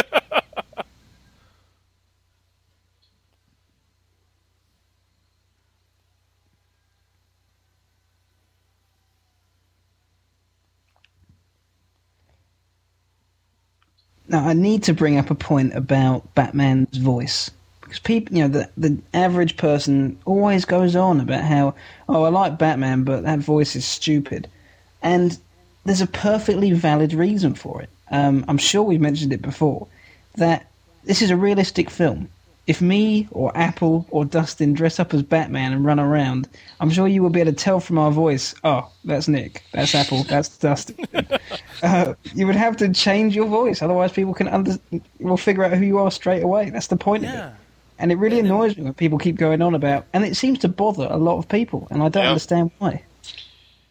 Well, people just they don't like the fact that it's as hoarse as it is, but I don't know. I think what they could have done was, uh, if you've ever watched Smallville, what Green Arrow does with his voice, they just have this little thing that goes on his throat that makes it his voice distorted.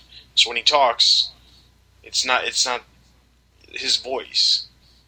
They never actually explained if they did that or not in here, but based on the fact that Christian Bale says he loses his voice when he voices Batman, doesn't really help. That's what I'm saying. Because like, if you were in a Batman costume and you're like, okay, this is my voice as as Apple. If I dress up in Batman, I'll be like, all right, Ward. You know what I mean? You can still tell it's me, but I'm just gonna drop it and make it more raspy or something more scary. Yeah, I mean, this is meant to be realistic. Uh, I mean, I hate to bring up Spider-Man again, but when you hear Spider-Man talk, it sounds a lot like Peter Parker, and I'm amazed no one's picked that up. Yeah, exactly.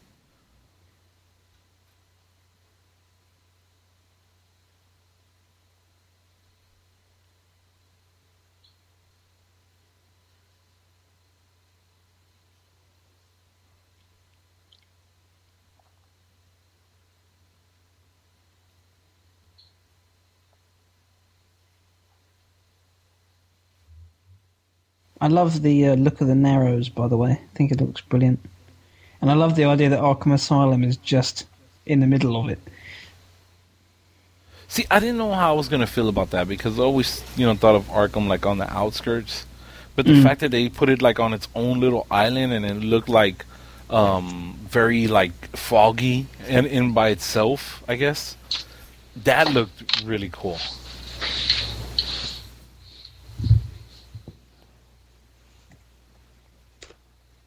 I find it amazing how easily Scarecrow is able to take him out.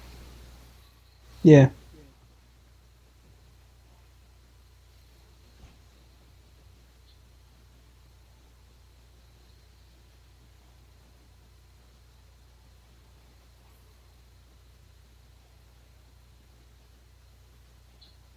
See, and I like that. It makes you buy into Batman more being real. It's like, oh, you know, he didn't have an, ex- you know, extinguisher on his suit. I mean, guy just fell out a two-story building onto a car just trying Yeah. to get away. It's like, man, that's, that's Batman. He's real. yeah, and he's he's only just started. I mean, it's like his first or second night out, so you know he's going to make mistakes.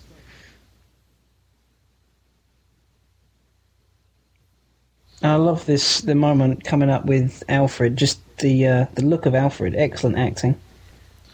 Well, you know what was funny too? When I was watching this, I was like, okay, he went all the way to the top. How did Alfred get him down from there? Yeah. No, Alfred's not as uh, weak as you think. Yeah, he was he was what MI five at the time. Yeah.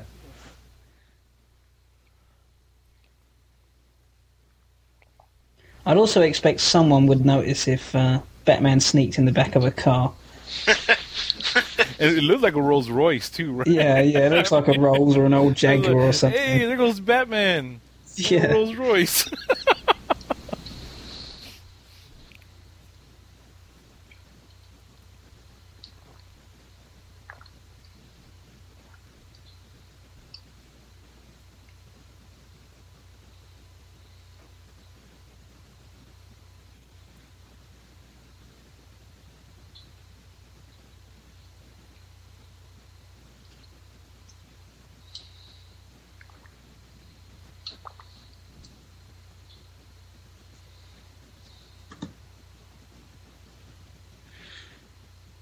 that was cool when Lucius Fox shows up.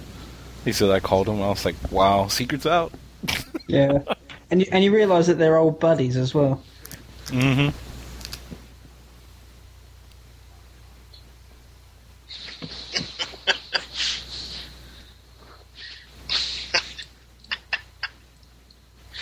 Oh, I love the unsaid, uh, the unsaid truth between their discussions. Planning on gassing yourself with some more weaponized hallucinogens?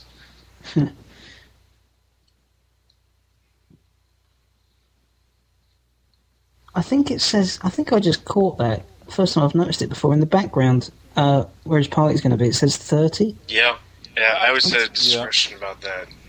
Yeah, You know Never what's funny that about that? uh, when when that came out in the movie, I was just like, "Hey, wait a minute, I'm almost 30.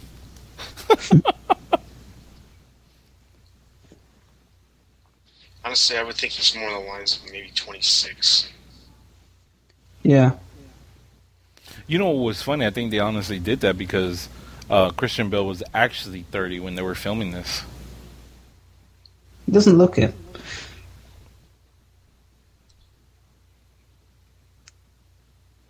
He's very young. I mean, he's only what 34 now, 35 maybe. Mm. Mm, I don't know. I thought he was 35 when he filmed this. I could be wrong.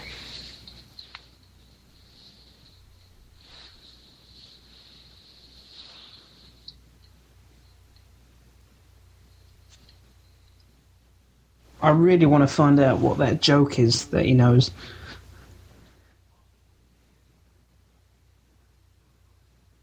It's probably pretty rubbish.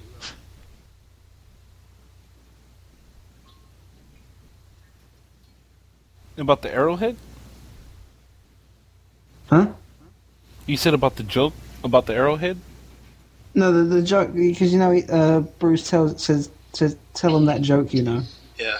Oh, oh, I got you. I got you. Yeah. I love this case that he has the bat suit in. Yeah, And it's it's even like cooler how in 15 Dark Knight he gets like an updated cage.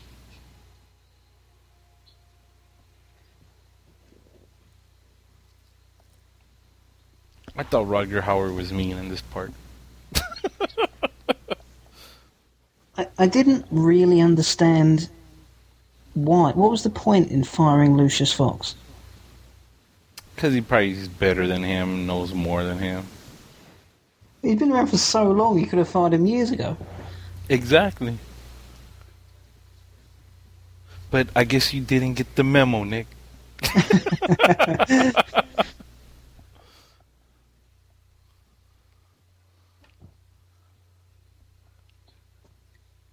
Because he just asked him a question. Uh, so, did you lose one of these weapons? And he goes, "You're fired." I thought, hmm, that's pretty harsh. I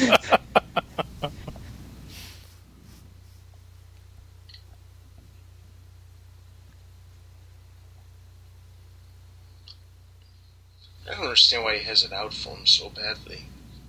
no. I mean, he's already put him in the basement and just made him work down there. It's not like he's in the boardroom or anything.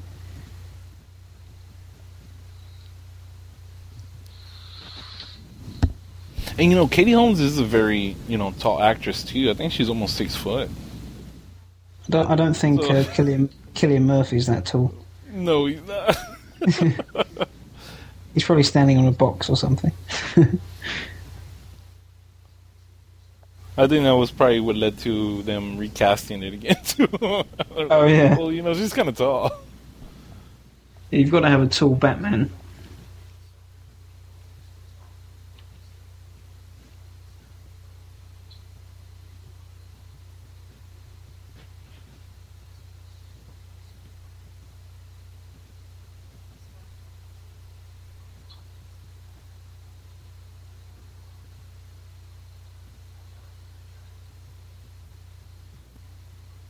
And that's really cool because now you buy in how Batman can hear because you saw it earlier in the movie when he was holding that earpiece to it. Mm.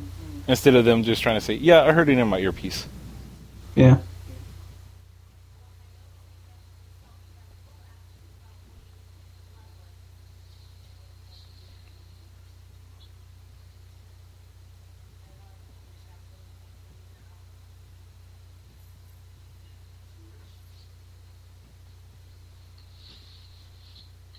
I thought that was so cool. He like, they're like, "Man, that looks so cool, Arkham."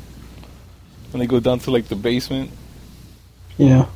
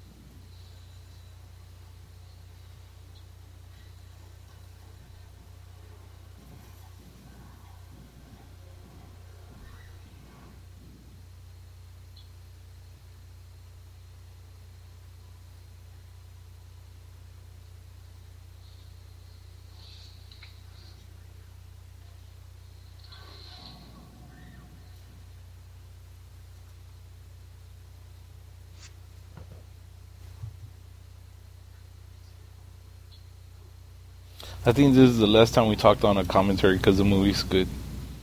Yeah. It is so good. It's like, Yeah. oh wait a minute, I, I like this part. I like this part. Yeah, I, I hadn't seen this for a few years, so it's great to watch it again. And everyone's been getting so excited and praising The Dark Knight so much. A lot of people have forgotten how good this film is. It, it started somewhere.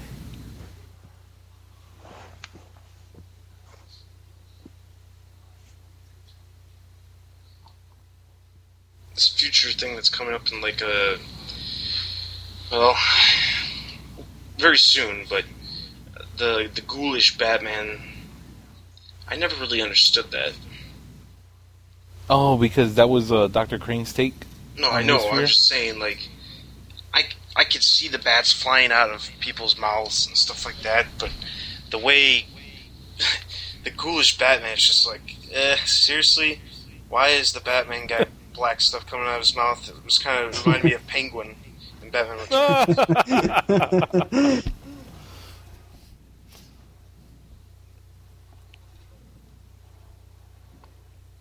Which, in you know, side note to the the movie masters right now, that's a hot toy. Is that uh, Yes, the ghoulish is. Batman? I thought you were going to say the, the penguin with the black stuff com- coming out of his mouth.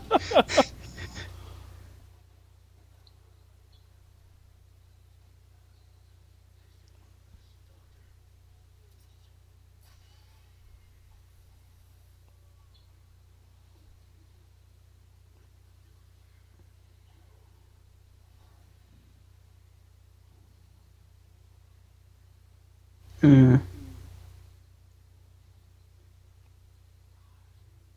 I mean, it makes sense, the ghoulish Batman, but I, I think it's alright. I think it's okay.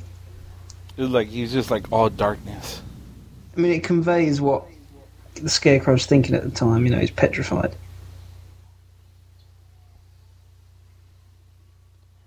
But he's not scared enough to uh, tell him what's going on.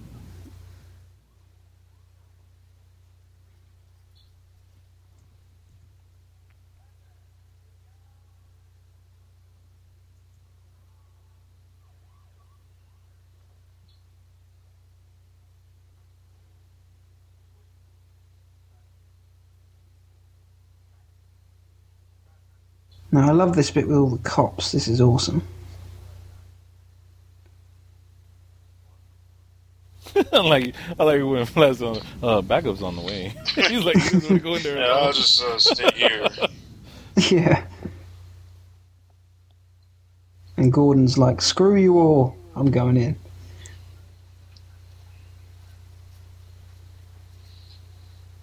You know, which is is um this like uh is very cool that they give you like a a more inside Arkham look because I know we had experienced you know Arkham within uh you know Batman Forever and like you know we get to see a, a little bit of it within uh some of the films you know and more so in the Batman anime series where you get to see a lot of Arkham too but Mhm. uh this was very cool it gives you like an insight of it Yeah. But it's not, I mean, it's quite a plain building. There's nothing, to me, it's not a very special building, and it's not what I usually picture Arkham Asylum as. Uh, yeah like more so like an old rusted castle type place yeah, but then that, would- that would look, you know, I mean, that's what I imagine, but then that would look stupid in one of Nolan's films. Seeing, I don't think that building really exists, right? That's that's not in really in Chicago. No. Then again, it's, it really just looks like any other building in Chicago. So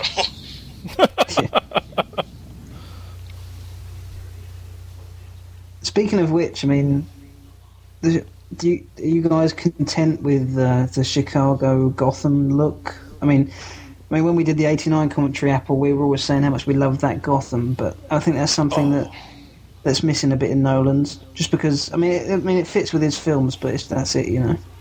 Well, It's all glass buildings. Within the the Burton, I love the Art Deco, but the thing was that it was either drawn in a background or you know really CGI'd. In Nolan's, these are like you know, like Dust just said, it could be any building in Chicago. It's like a real building, like it's somewhere. You know what I mean? Mm. And and I, I think that's that's the difference between the two. So I treat them both differently. I like Nolan's take because it's like it's it's more real than Tim Burton's, but I love the Art Deco because of you know the personal style I like. You know what's a real fun fact too, man? You see all the bats here, but in Dark Knight they never show up. It's like because he's No. not in the Batcave, so Yeah. So Like, don't you reckon all, all these the bats cave. came from the Batcave? I mean, it's, it's I- quite a journey. I I mean, he pressed the button and they were there in about 30 seconds. which I thought was you know really cool.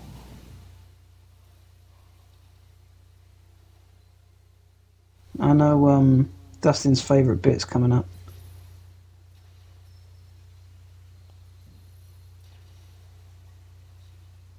I love how the, the inmates just sit there. Huh? Yeah. Okay. Huh? Yeah. Yeah.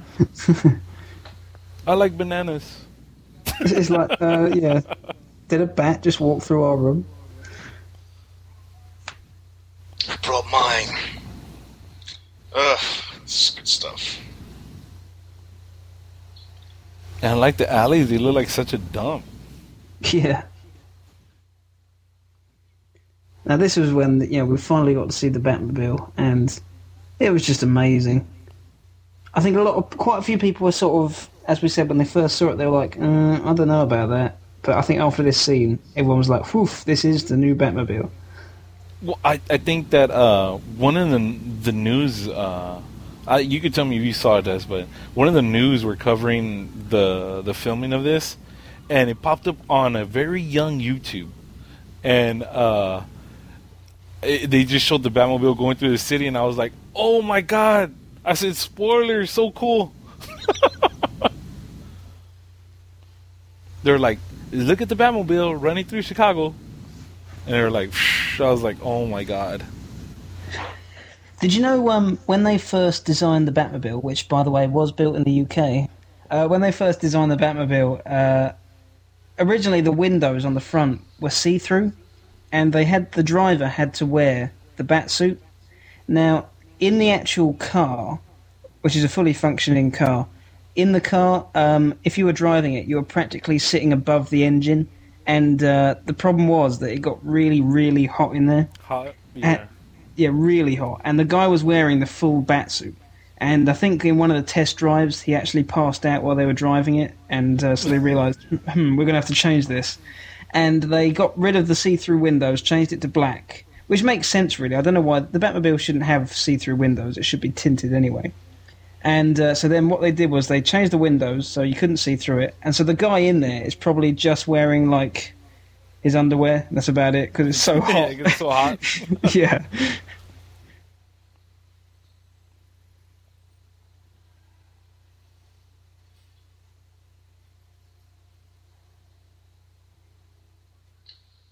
He's flying on rooftops. That guy really, that line really annoys me.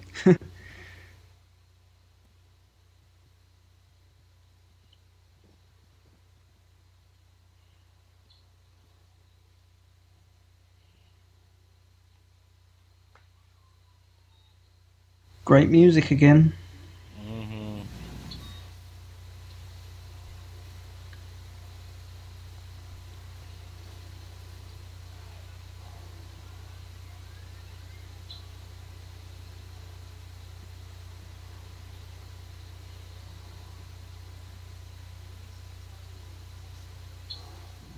Man, I love it, man. I, I can't wait for Wednesday. Wednesday is supposed to be the Hot Toys uh, release of the Batmobile in a large scale. Oh man, I can't wait. Hmm.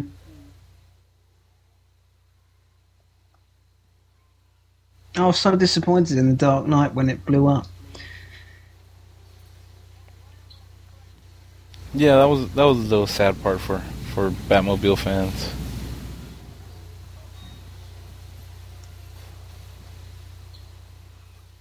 I also love his little um his little area that he goes down into to drive it. It's pretty cool. You, kn- Dust, being from Chicago, did they did they really enjoy um, the filming being there? I mean, because like it looked like a lot of destruction was going on, and you know things were going on. Was you know Chicago happy having that type of stuff going?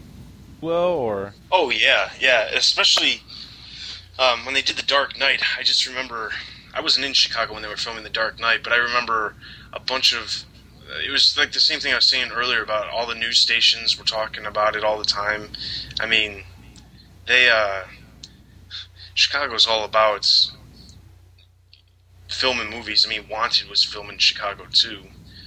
That Mhm. that famous uh, chase scene where Angelina Jolie's hanging outside the car. That was in Chicago. Chicago was all about making it, uh, I guess, making it making its town available for people to film their movie. Did it ever interrupt you at all? Did they ever sort of shut down a road or a subway or something? They did shut down a, a good chunk, but they always did it at night, so that way it wasn't affecting what was going on. Yeah. Because I remember when uh, in the Dark Knight they, they blew up that it was either a warehouse that they pretended was a hospital or it wasn't actually an old hospital, and um, to sort of make everyone aware of it and stuff. I mean, can you imagine living in a city and then like there's a, a huge building blows up and you're not aware of what's going on?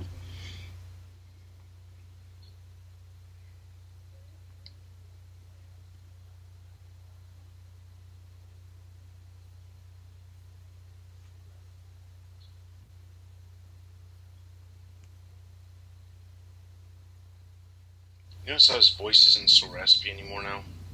Hmm. And she still doesn't notice.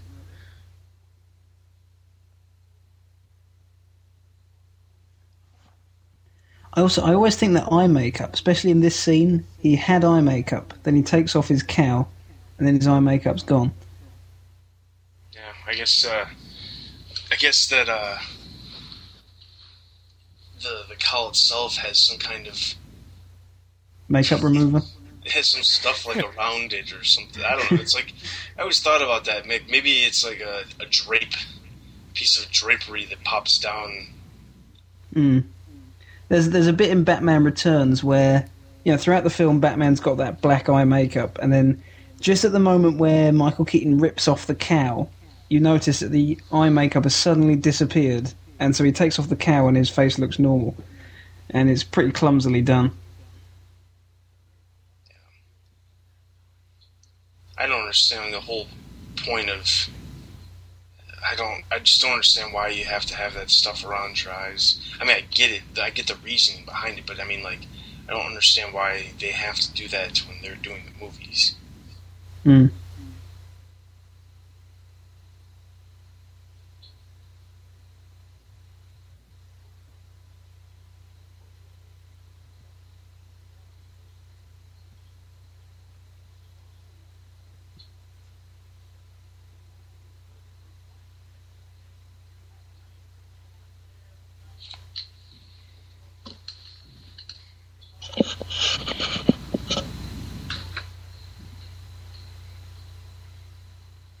love how Alfred's like, "Don't destroy your your father's name," and uh, he does exactly that. I know, right? Yeah. Yeah. He, not only does he do that, he blows up his father's house.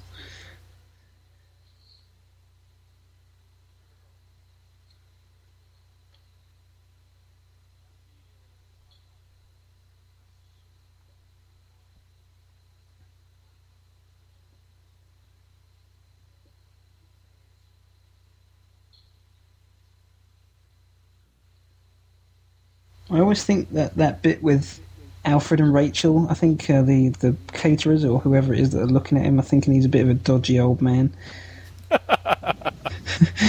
Like, hey, what's he doing? yeah. What's he doing in the back seat of his car with that girl? Why is the girl knocked out? Yeah.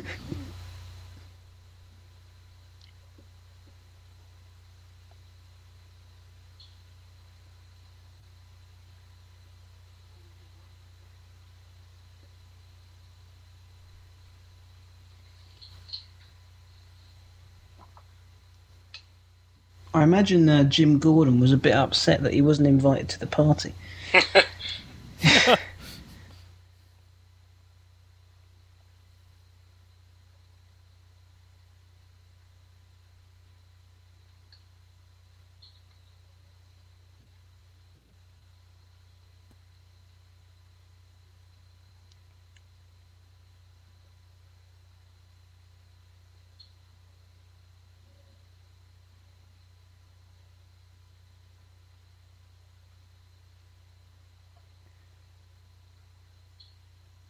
You see, Morgan Freeman seems to think that he's been fired because he asked too many questions about that microwave emitter. All he asked was, "Have you lost one?" Yeah. And he got fired. There's only one question. That's all you needed. That's all you needed. Yeah.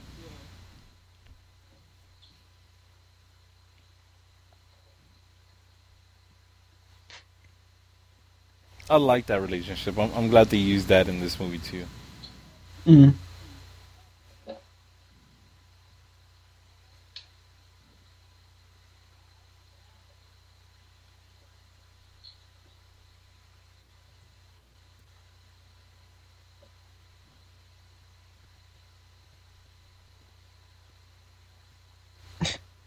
And I when you hear his voice, you're like, "Oh wow."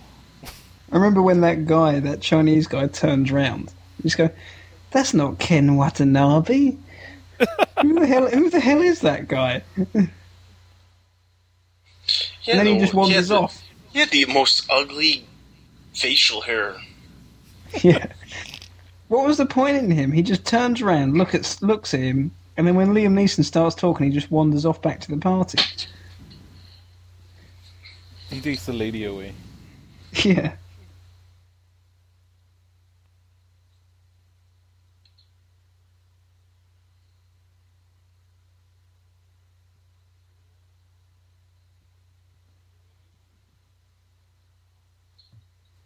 I thought this speech was uh, really well done.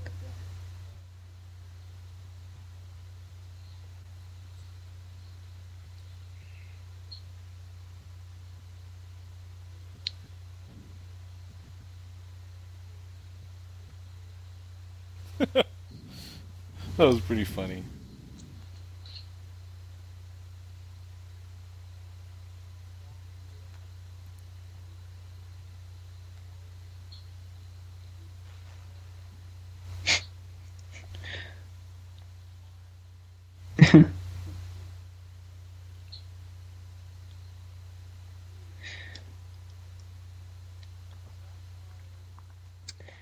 I should do that more often at my parties. Stop smiling. Get out. it's not a joke. Because they all think it's a joke. That's what's really funny. Yeah. And I find it funny how he ends up uh, having tons of people flock to him again later on when Dark Knight. Yeah. Yeah, they don't seem too concerned about the fact his house burnt down.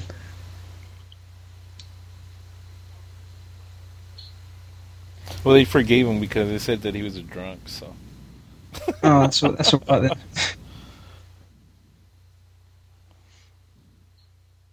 Well, so I love the the uh, we've just missed it, but the henchmen who were remain behind after all the party goers, and there's one of them who's sitting in the orchestra who was probably playing the violin, hiding.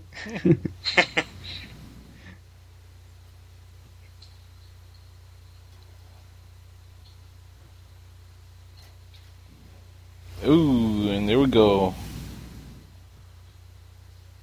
All the villains are gonna be lit out. We do see Zsasz again, don't we? Yeah. Yeah, at the end, yeah.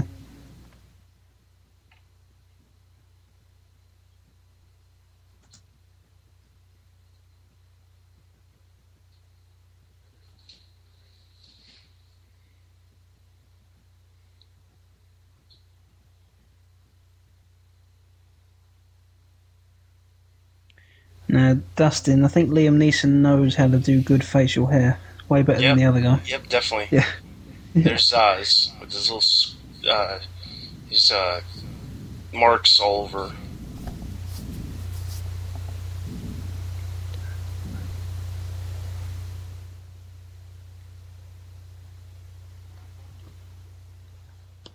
Can you really see them um, bringing back Ra's al Ghul Batman 3?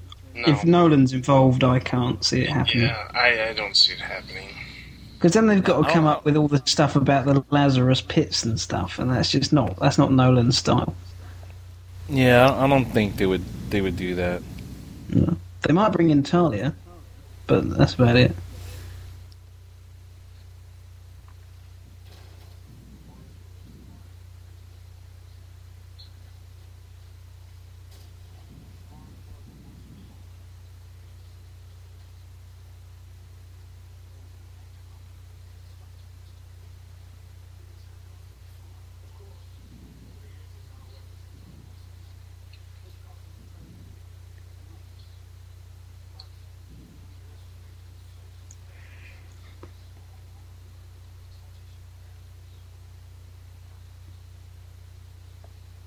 Such as your parents. Hmm.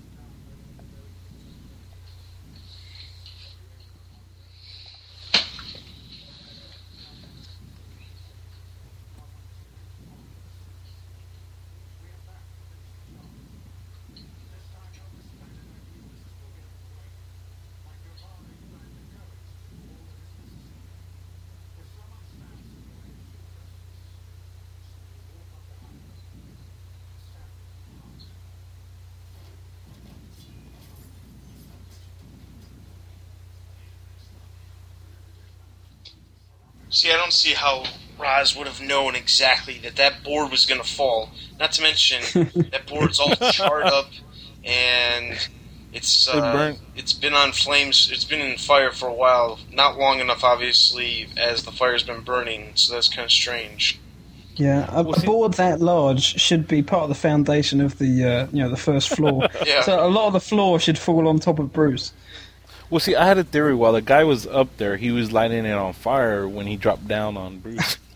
He was he was waiting for the signal from Ra's. yeah, that's when he said, "We have returned. All right, light it right now." By the way, did you see when all those Arkham inmates ran out? Did you see the really old guy who was just like he was wandering around? Mm, Well, there's just this old man who look, who's part of the Arkham crew who looks like he's completely insane.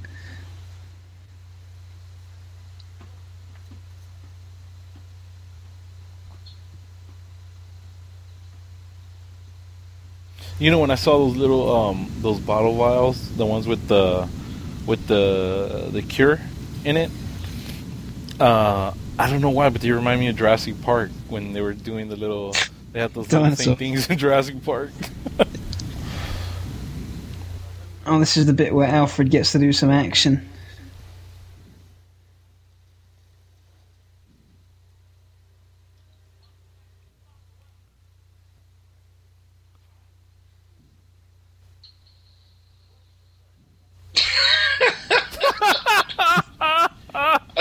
Love that scene because Bruce is just sitting there. He looks up and I'm like, "Are you serious?" He's Yeah. like, but it's like true, right? it's like, what's the point if you're not going to do it? I couldn't see Michael Gough's Alfred saying that. No. No.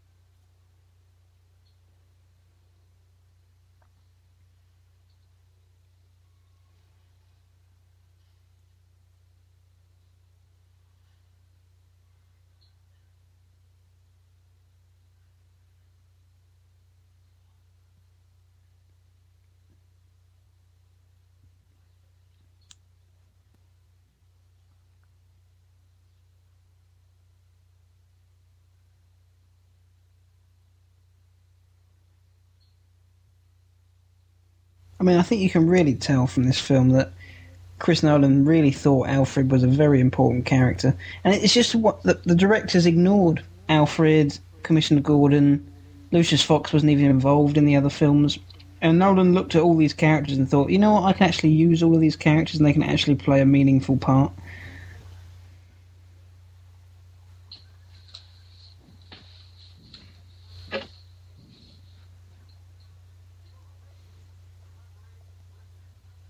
Wow. I can't believe that cop just got told off by some chick Yeah. wearing knee high leather boots.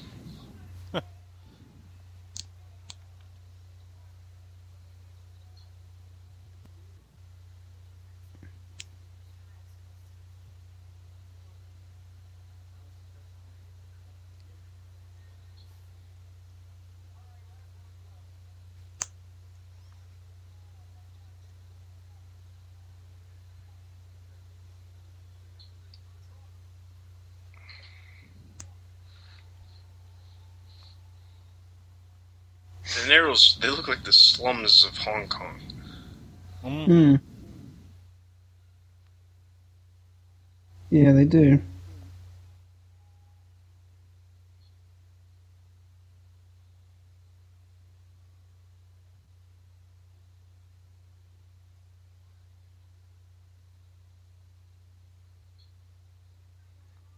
I always thought it was a bit odd that that boy goes to ask the SWAT team that he can't find his mum.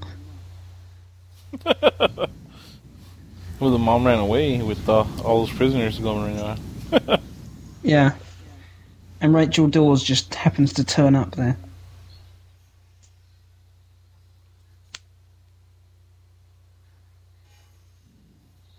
I remember watching some of the spe- one of the special features uh, about this scene and how this was all done inside, and there was so much steam that once they got done shooting, they had to wait till they had to wait a while in between because it would rain inside because there was so much steam. Hmm.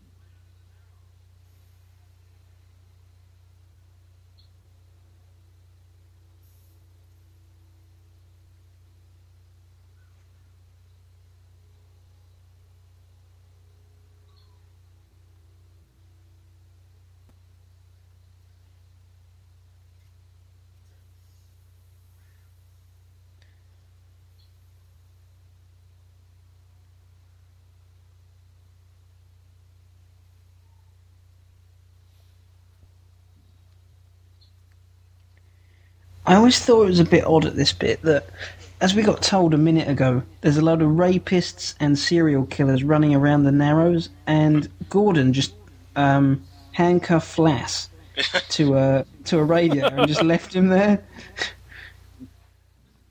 Well, I know he didn't like him very much, but that's harsh.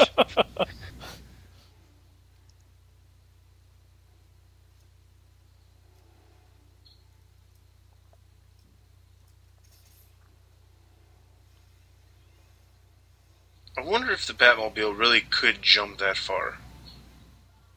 I don't know. I know in the, the behind the scenes they were showing it jump off of stuff.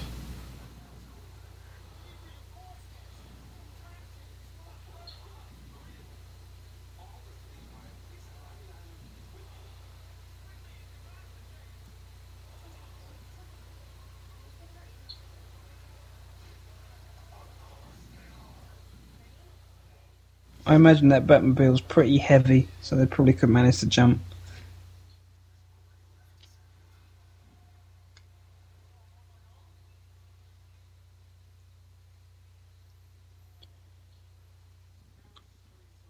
It does look a little fat in that scene.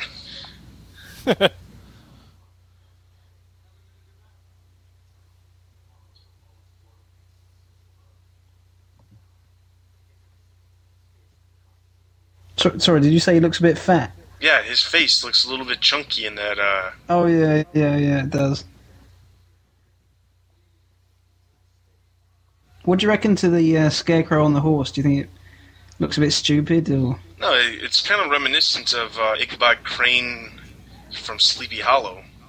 Yeah. And I think is it the Long Halloween? He's riding a horse. I think in that book. Yeah, yeah, I think it Yeah, was. But I always thought the Scarecrow was dealt with quite easily. She just shot him in the face with that taser, and, and that's it. There's Zsasz. Yeah. Mhm.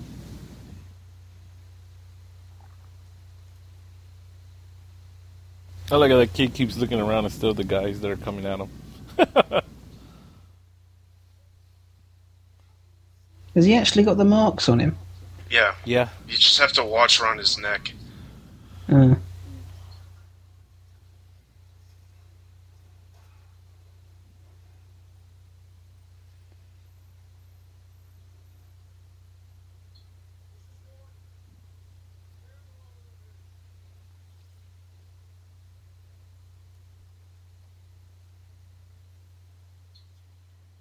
See, now he doesn't look so chunky. no.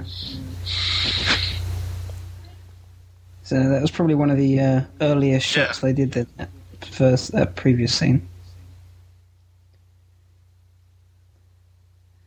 Maybe it was a bit of a tight fit.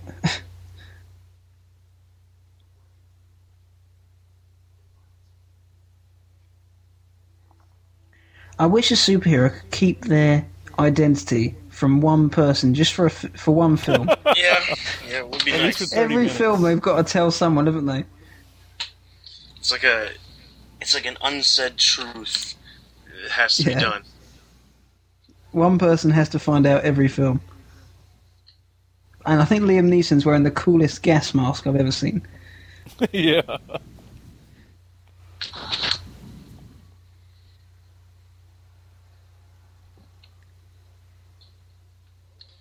Also, another thing that I don't know if anybody else noticed, but in the latest issue of Batman, uh, 680, 688, yeah, 688, uh, Penguin's henchman is wearing a mask on his face. It looks exactly like the mask that Ra's al Ghul's wearing.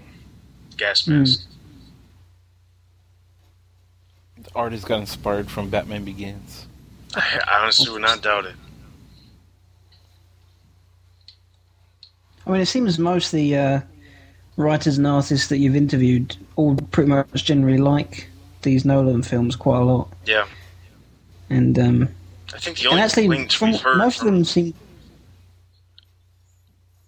Most of them seem to prefer. Well, some of them seem to prefer Batman Begins to The Dark Knight. Actually, Yeah, I think the only complaint that like anybody has is that there is only or that the movies are a bit too long. But I think that's like their only complaint. mm. TNA. what amazes me is can't have their it long enough. We're like, Yeah. yeah. go ahead and make it long. We like that. What amazes me is the the film's ability to keep almost everyone happy. You know, general public like it, fanboys like it, even the you know, it, comic professionals like it, film professionals like it. There's not many people who don't like it.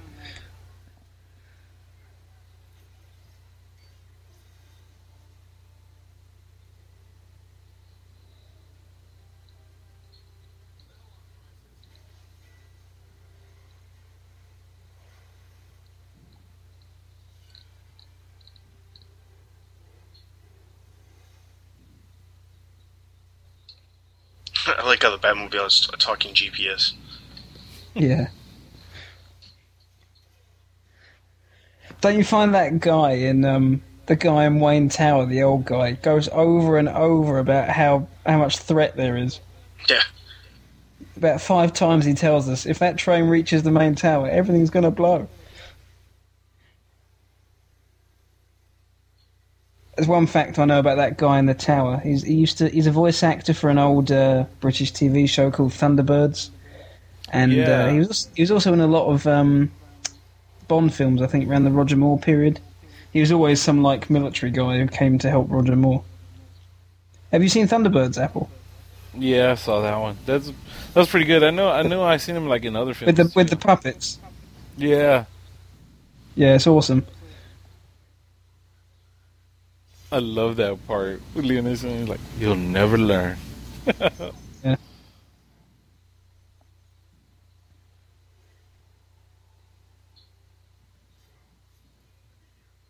That's a good moment right there. Yeah, don't you have anything new? Yeah. And then all he does is use his gauntlets to cut the blade in half. You know what was uh, kind of weird? I think we only saw the, the monorail in the the Dark Knight once. I think they only used it once. Wh- When was that? I can't even remember it.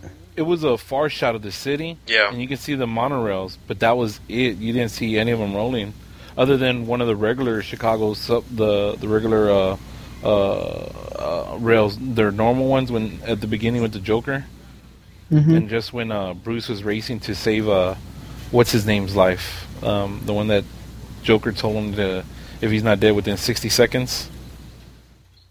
Oh yeah, That's yeah. the, that's the only times you see like like really the rails, but you never see the the monorails are the ones that they talk about in here within the film only except once. Yeah, it's one thing that I kind of miss out on is there's a lot of things that happened in Batman Begins that really didn't get carried over into The Dark Knight. As far as like some of the stuff that's inside the city, as far as some of the stuff um, they made. But there's, like, a I mean, there's no point just chucking in the monorail and Arkham Asylum if it's not going to be used, you know. Well, they don't have to chuck it in, but they could give it a mention, or I mean, even with all the screenshots that happened in The Dark Knight, they could have easily done something with uh, just showing the monorail. Exactly.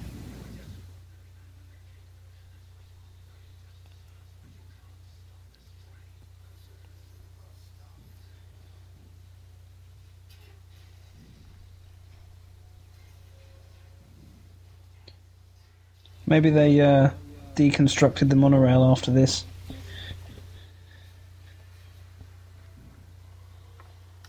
Well, see, that's what we think happened with Wayne Tower while it was moved because this one's getting repaired. Hmm.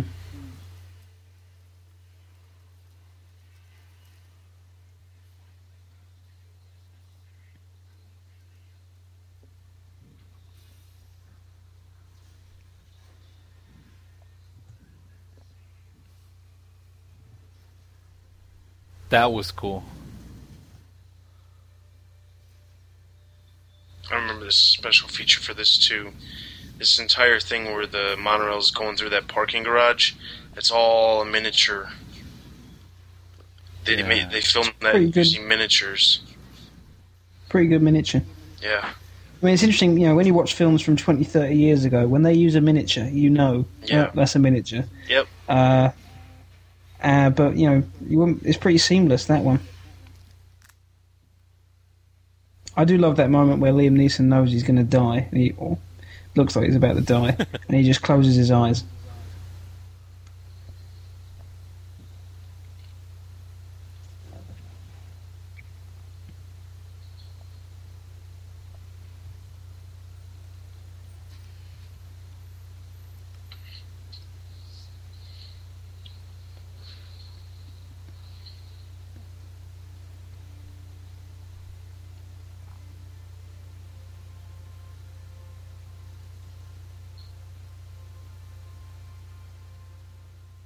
that was cool. Gordon's like, I got your car here.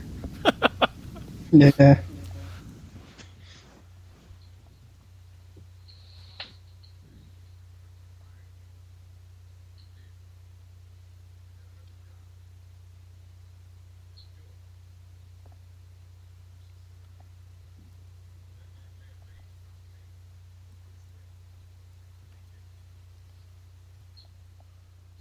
I love this little conversation.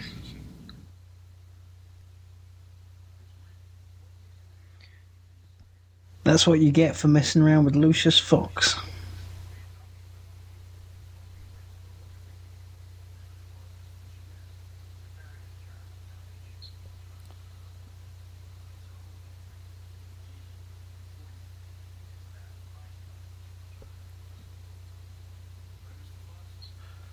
It's all a bit technical. Thought he was a little bit harsh to this guy. I mean, yeah, okay, he, he did fire Lucius Fox for not very good reasons, but what else did this guy do wrong? I don't really understand why he uh, wanted to get rid of him.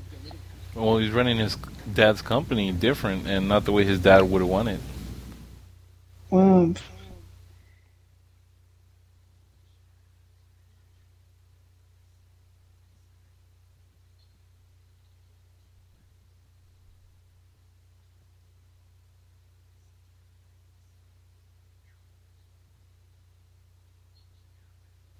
didn't you guys think um, when uh, Bruce and Alfred start talking about rebuilding the the foundations and stuff? Didn't you guys think in the sequel there's going to be an awesome Batcave? Yes. Yeah, yeah. Yeah, I was a bit. I must admit, I was a bit gutted when I found out uh, it's all taking place. You know, he doesn't have his Batcave yet. I was a bit disappointed with that. I mean, it was pretty cool in the end. But you know what? For Batman 3, I'm expecting an awesome Batcave.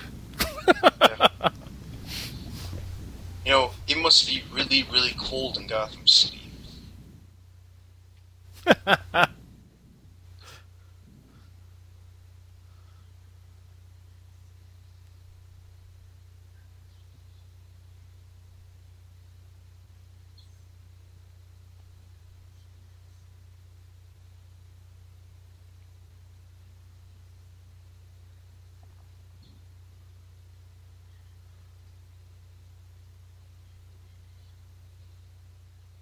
I find it funny how she says the man she loved, but the man she like. How exactly did she express her love for him? By telling him that Joe Chill getting off scot free was okay, by slapping him, telling him he was dumb. Yeah, I mean, there was never evident, never any evidence they were sort of a couple at any point. Um, What is Yeah. with her wearing those ugly freaking boots all the time?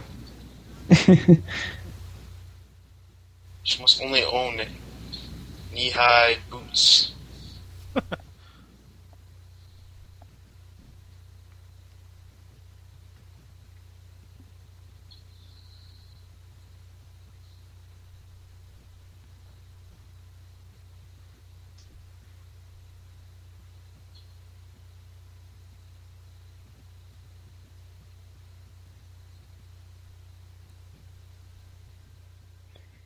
it's Thomas Wayne coming back, Batman Three. It's all there. You just got to look.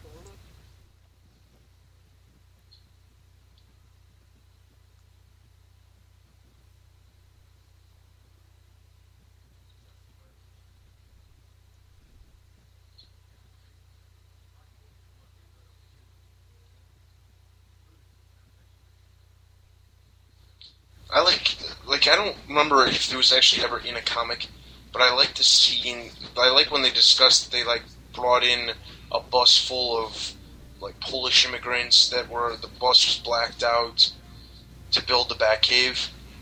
They've talked about that in various comics, but nonetheless, it's just interesting because Yeah. that's how I I don't see how else the Batcave would be able to get built. Alfred. Uh, doubt that. Alfred put all that concrete down there. Yeah. Yeah, Bruce Wayne will just get two old men, Alfred and Lucius Fox, to build it for him.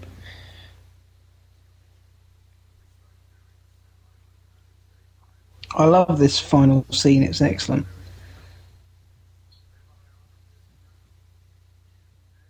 And that moment when he gets out, um, you know, the card is- is brilliant. Oh yeah.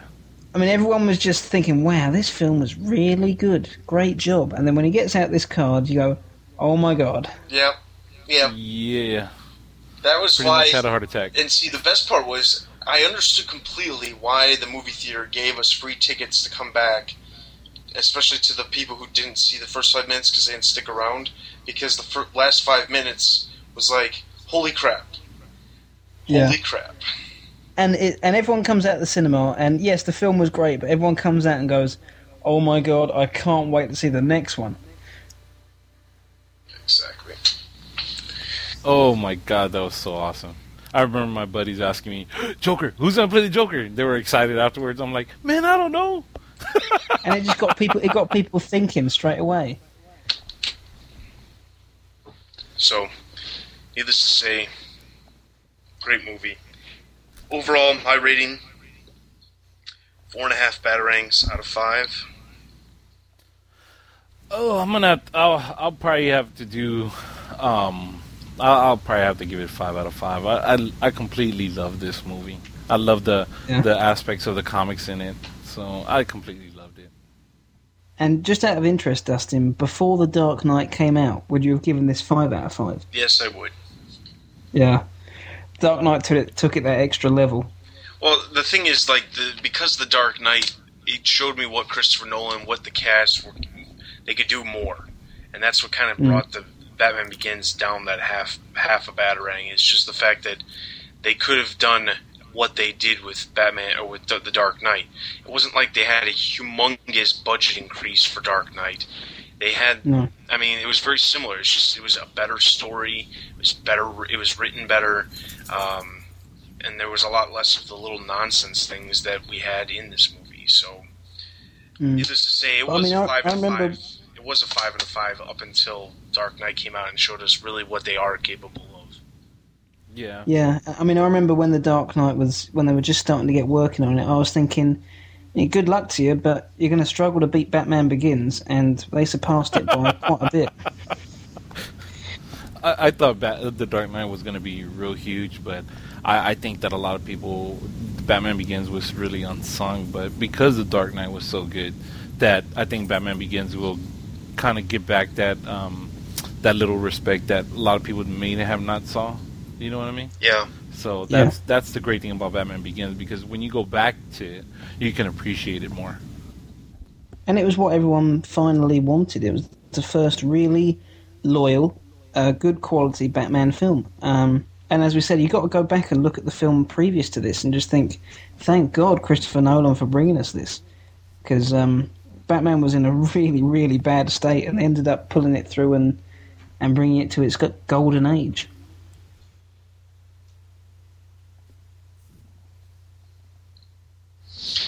yeah. So, anyway, that was Batman Begins. We hope everyone enjoyed the commentary. Um, great movie, and make sure you're listening uh, next week for The Dark Knight, which will be our last movie commentary for the summer. It's gone so fast. hmm Been nice to revisit all the films, though. Yes, it definitely has. Make sure you guys are listening to the normal podcast and the comic podcast for all the latest comic, movie, book, TV, merchandise, and video game news. And if you have any concerns, comments, suggestions, email us at podcast at thebatmanuniverse.net. We will respond to any email we get. Also, join the forums. There's tons of people always on the forums. Make sure you join up on the forums. So, this is Dustin. This is Apple. And this is Nick. You've been listening to the Batman Universe specials with the with Batman Begins movie commentary. We'll see you guys next time. Take care, guys. See ya. In tomorrow, same bat time.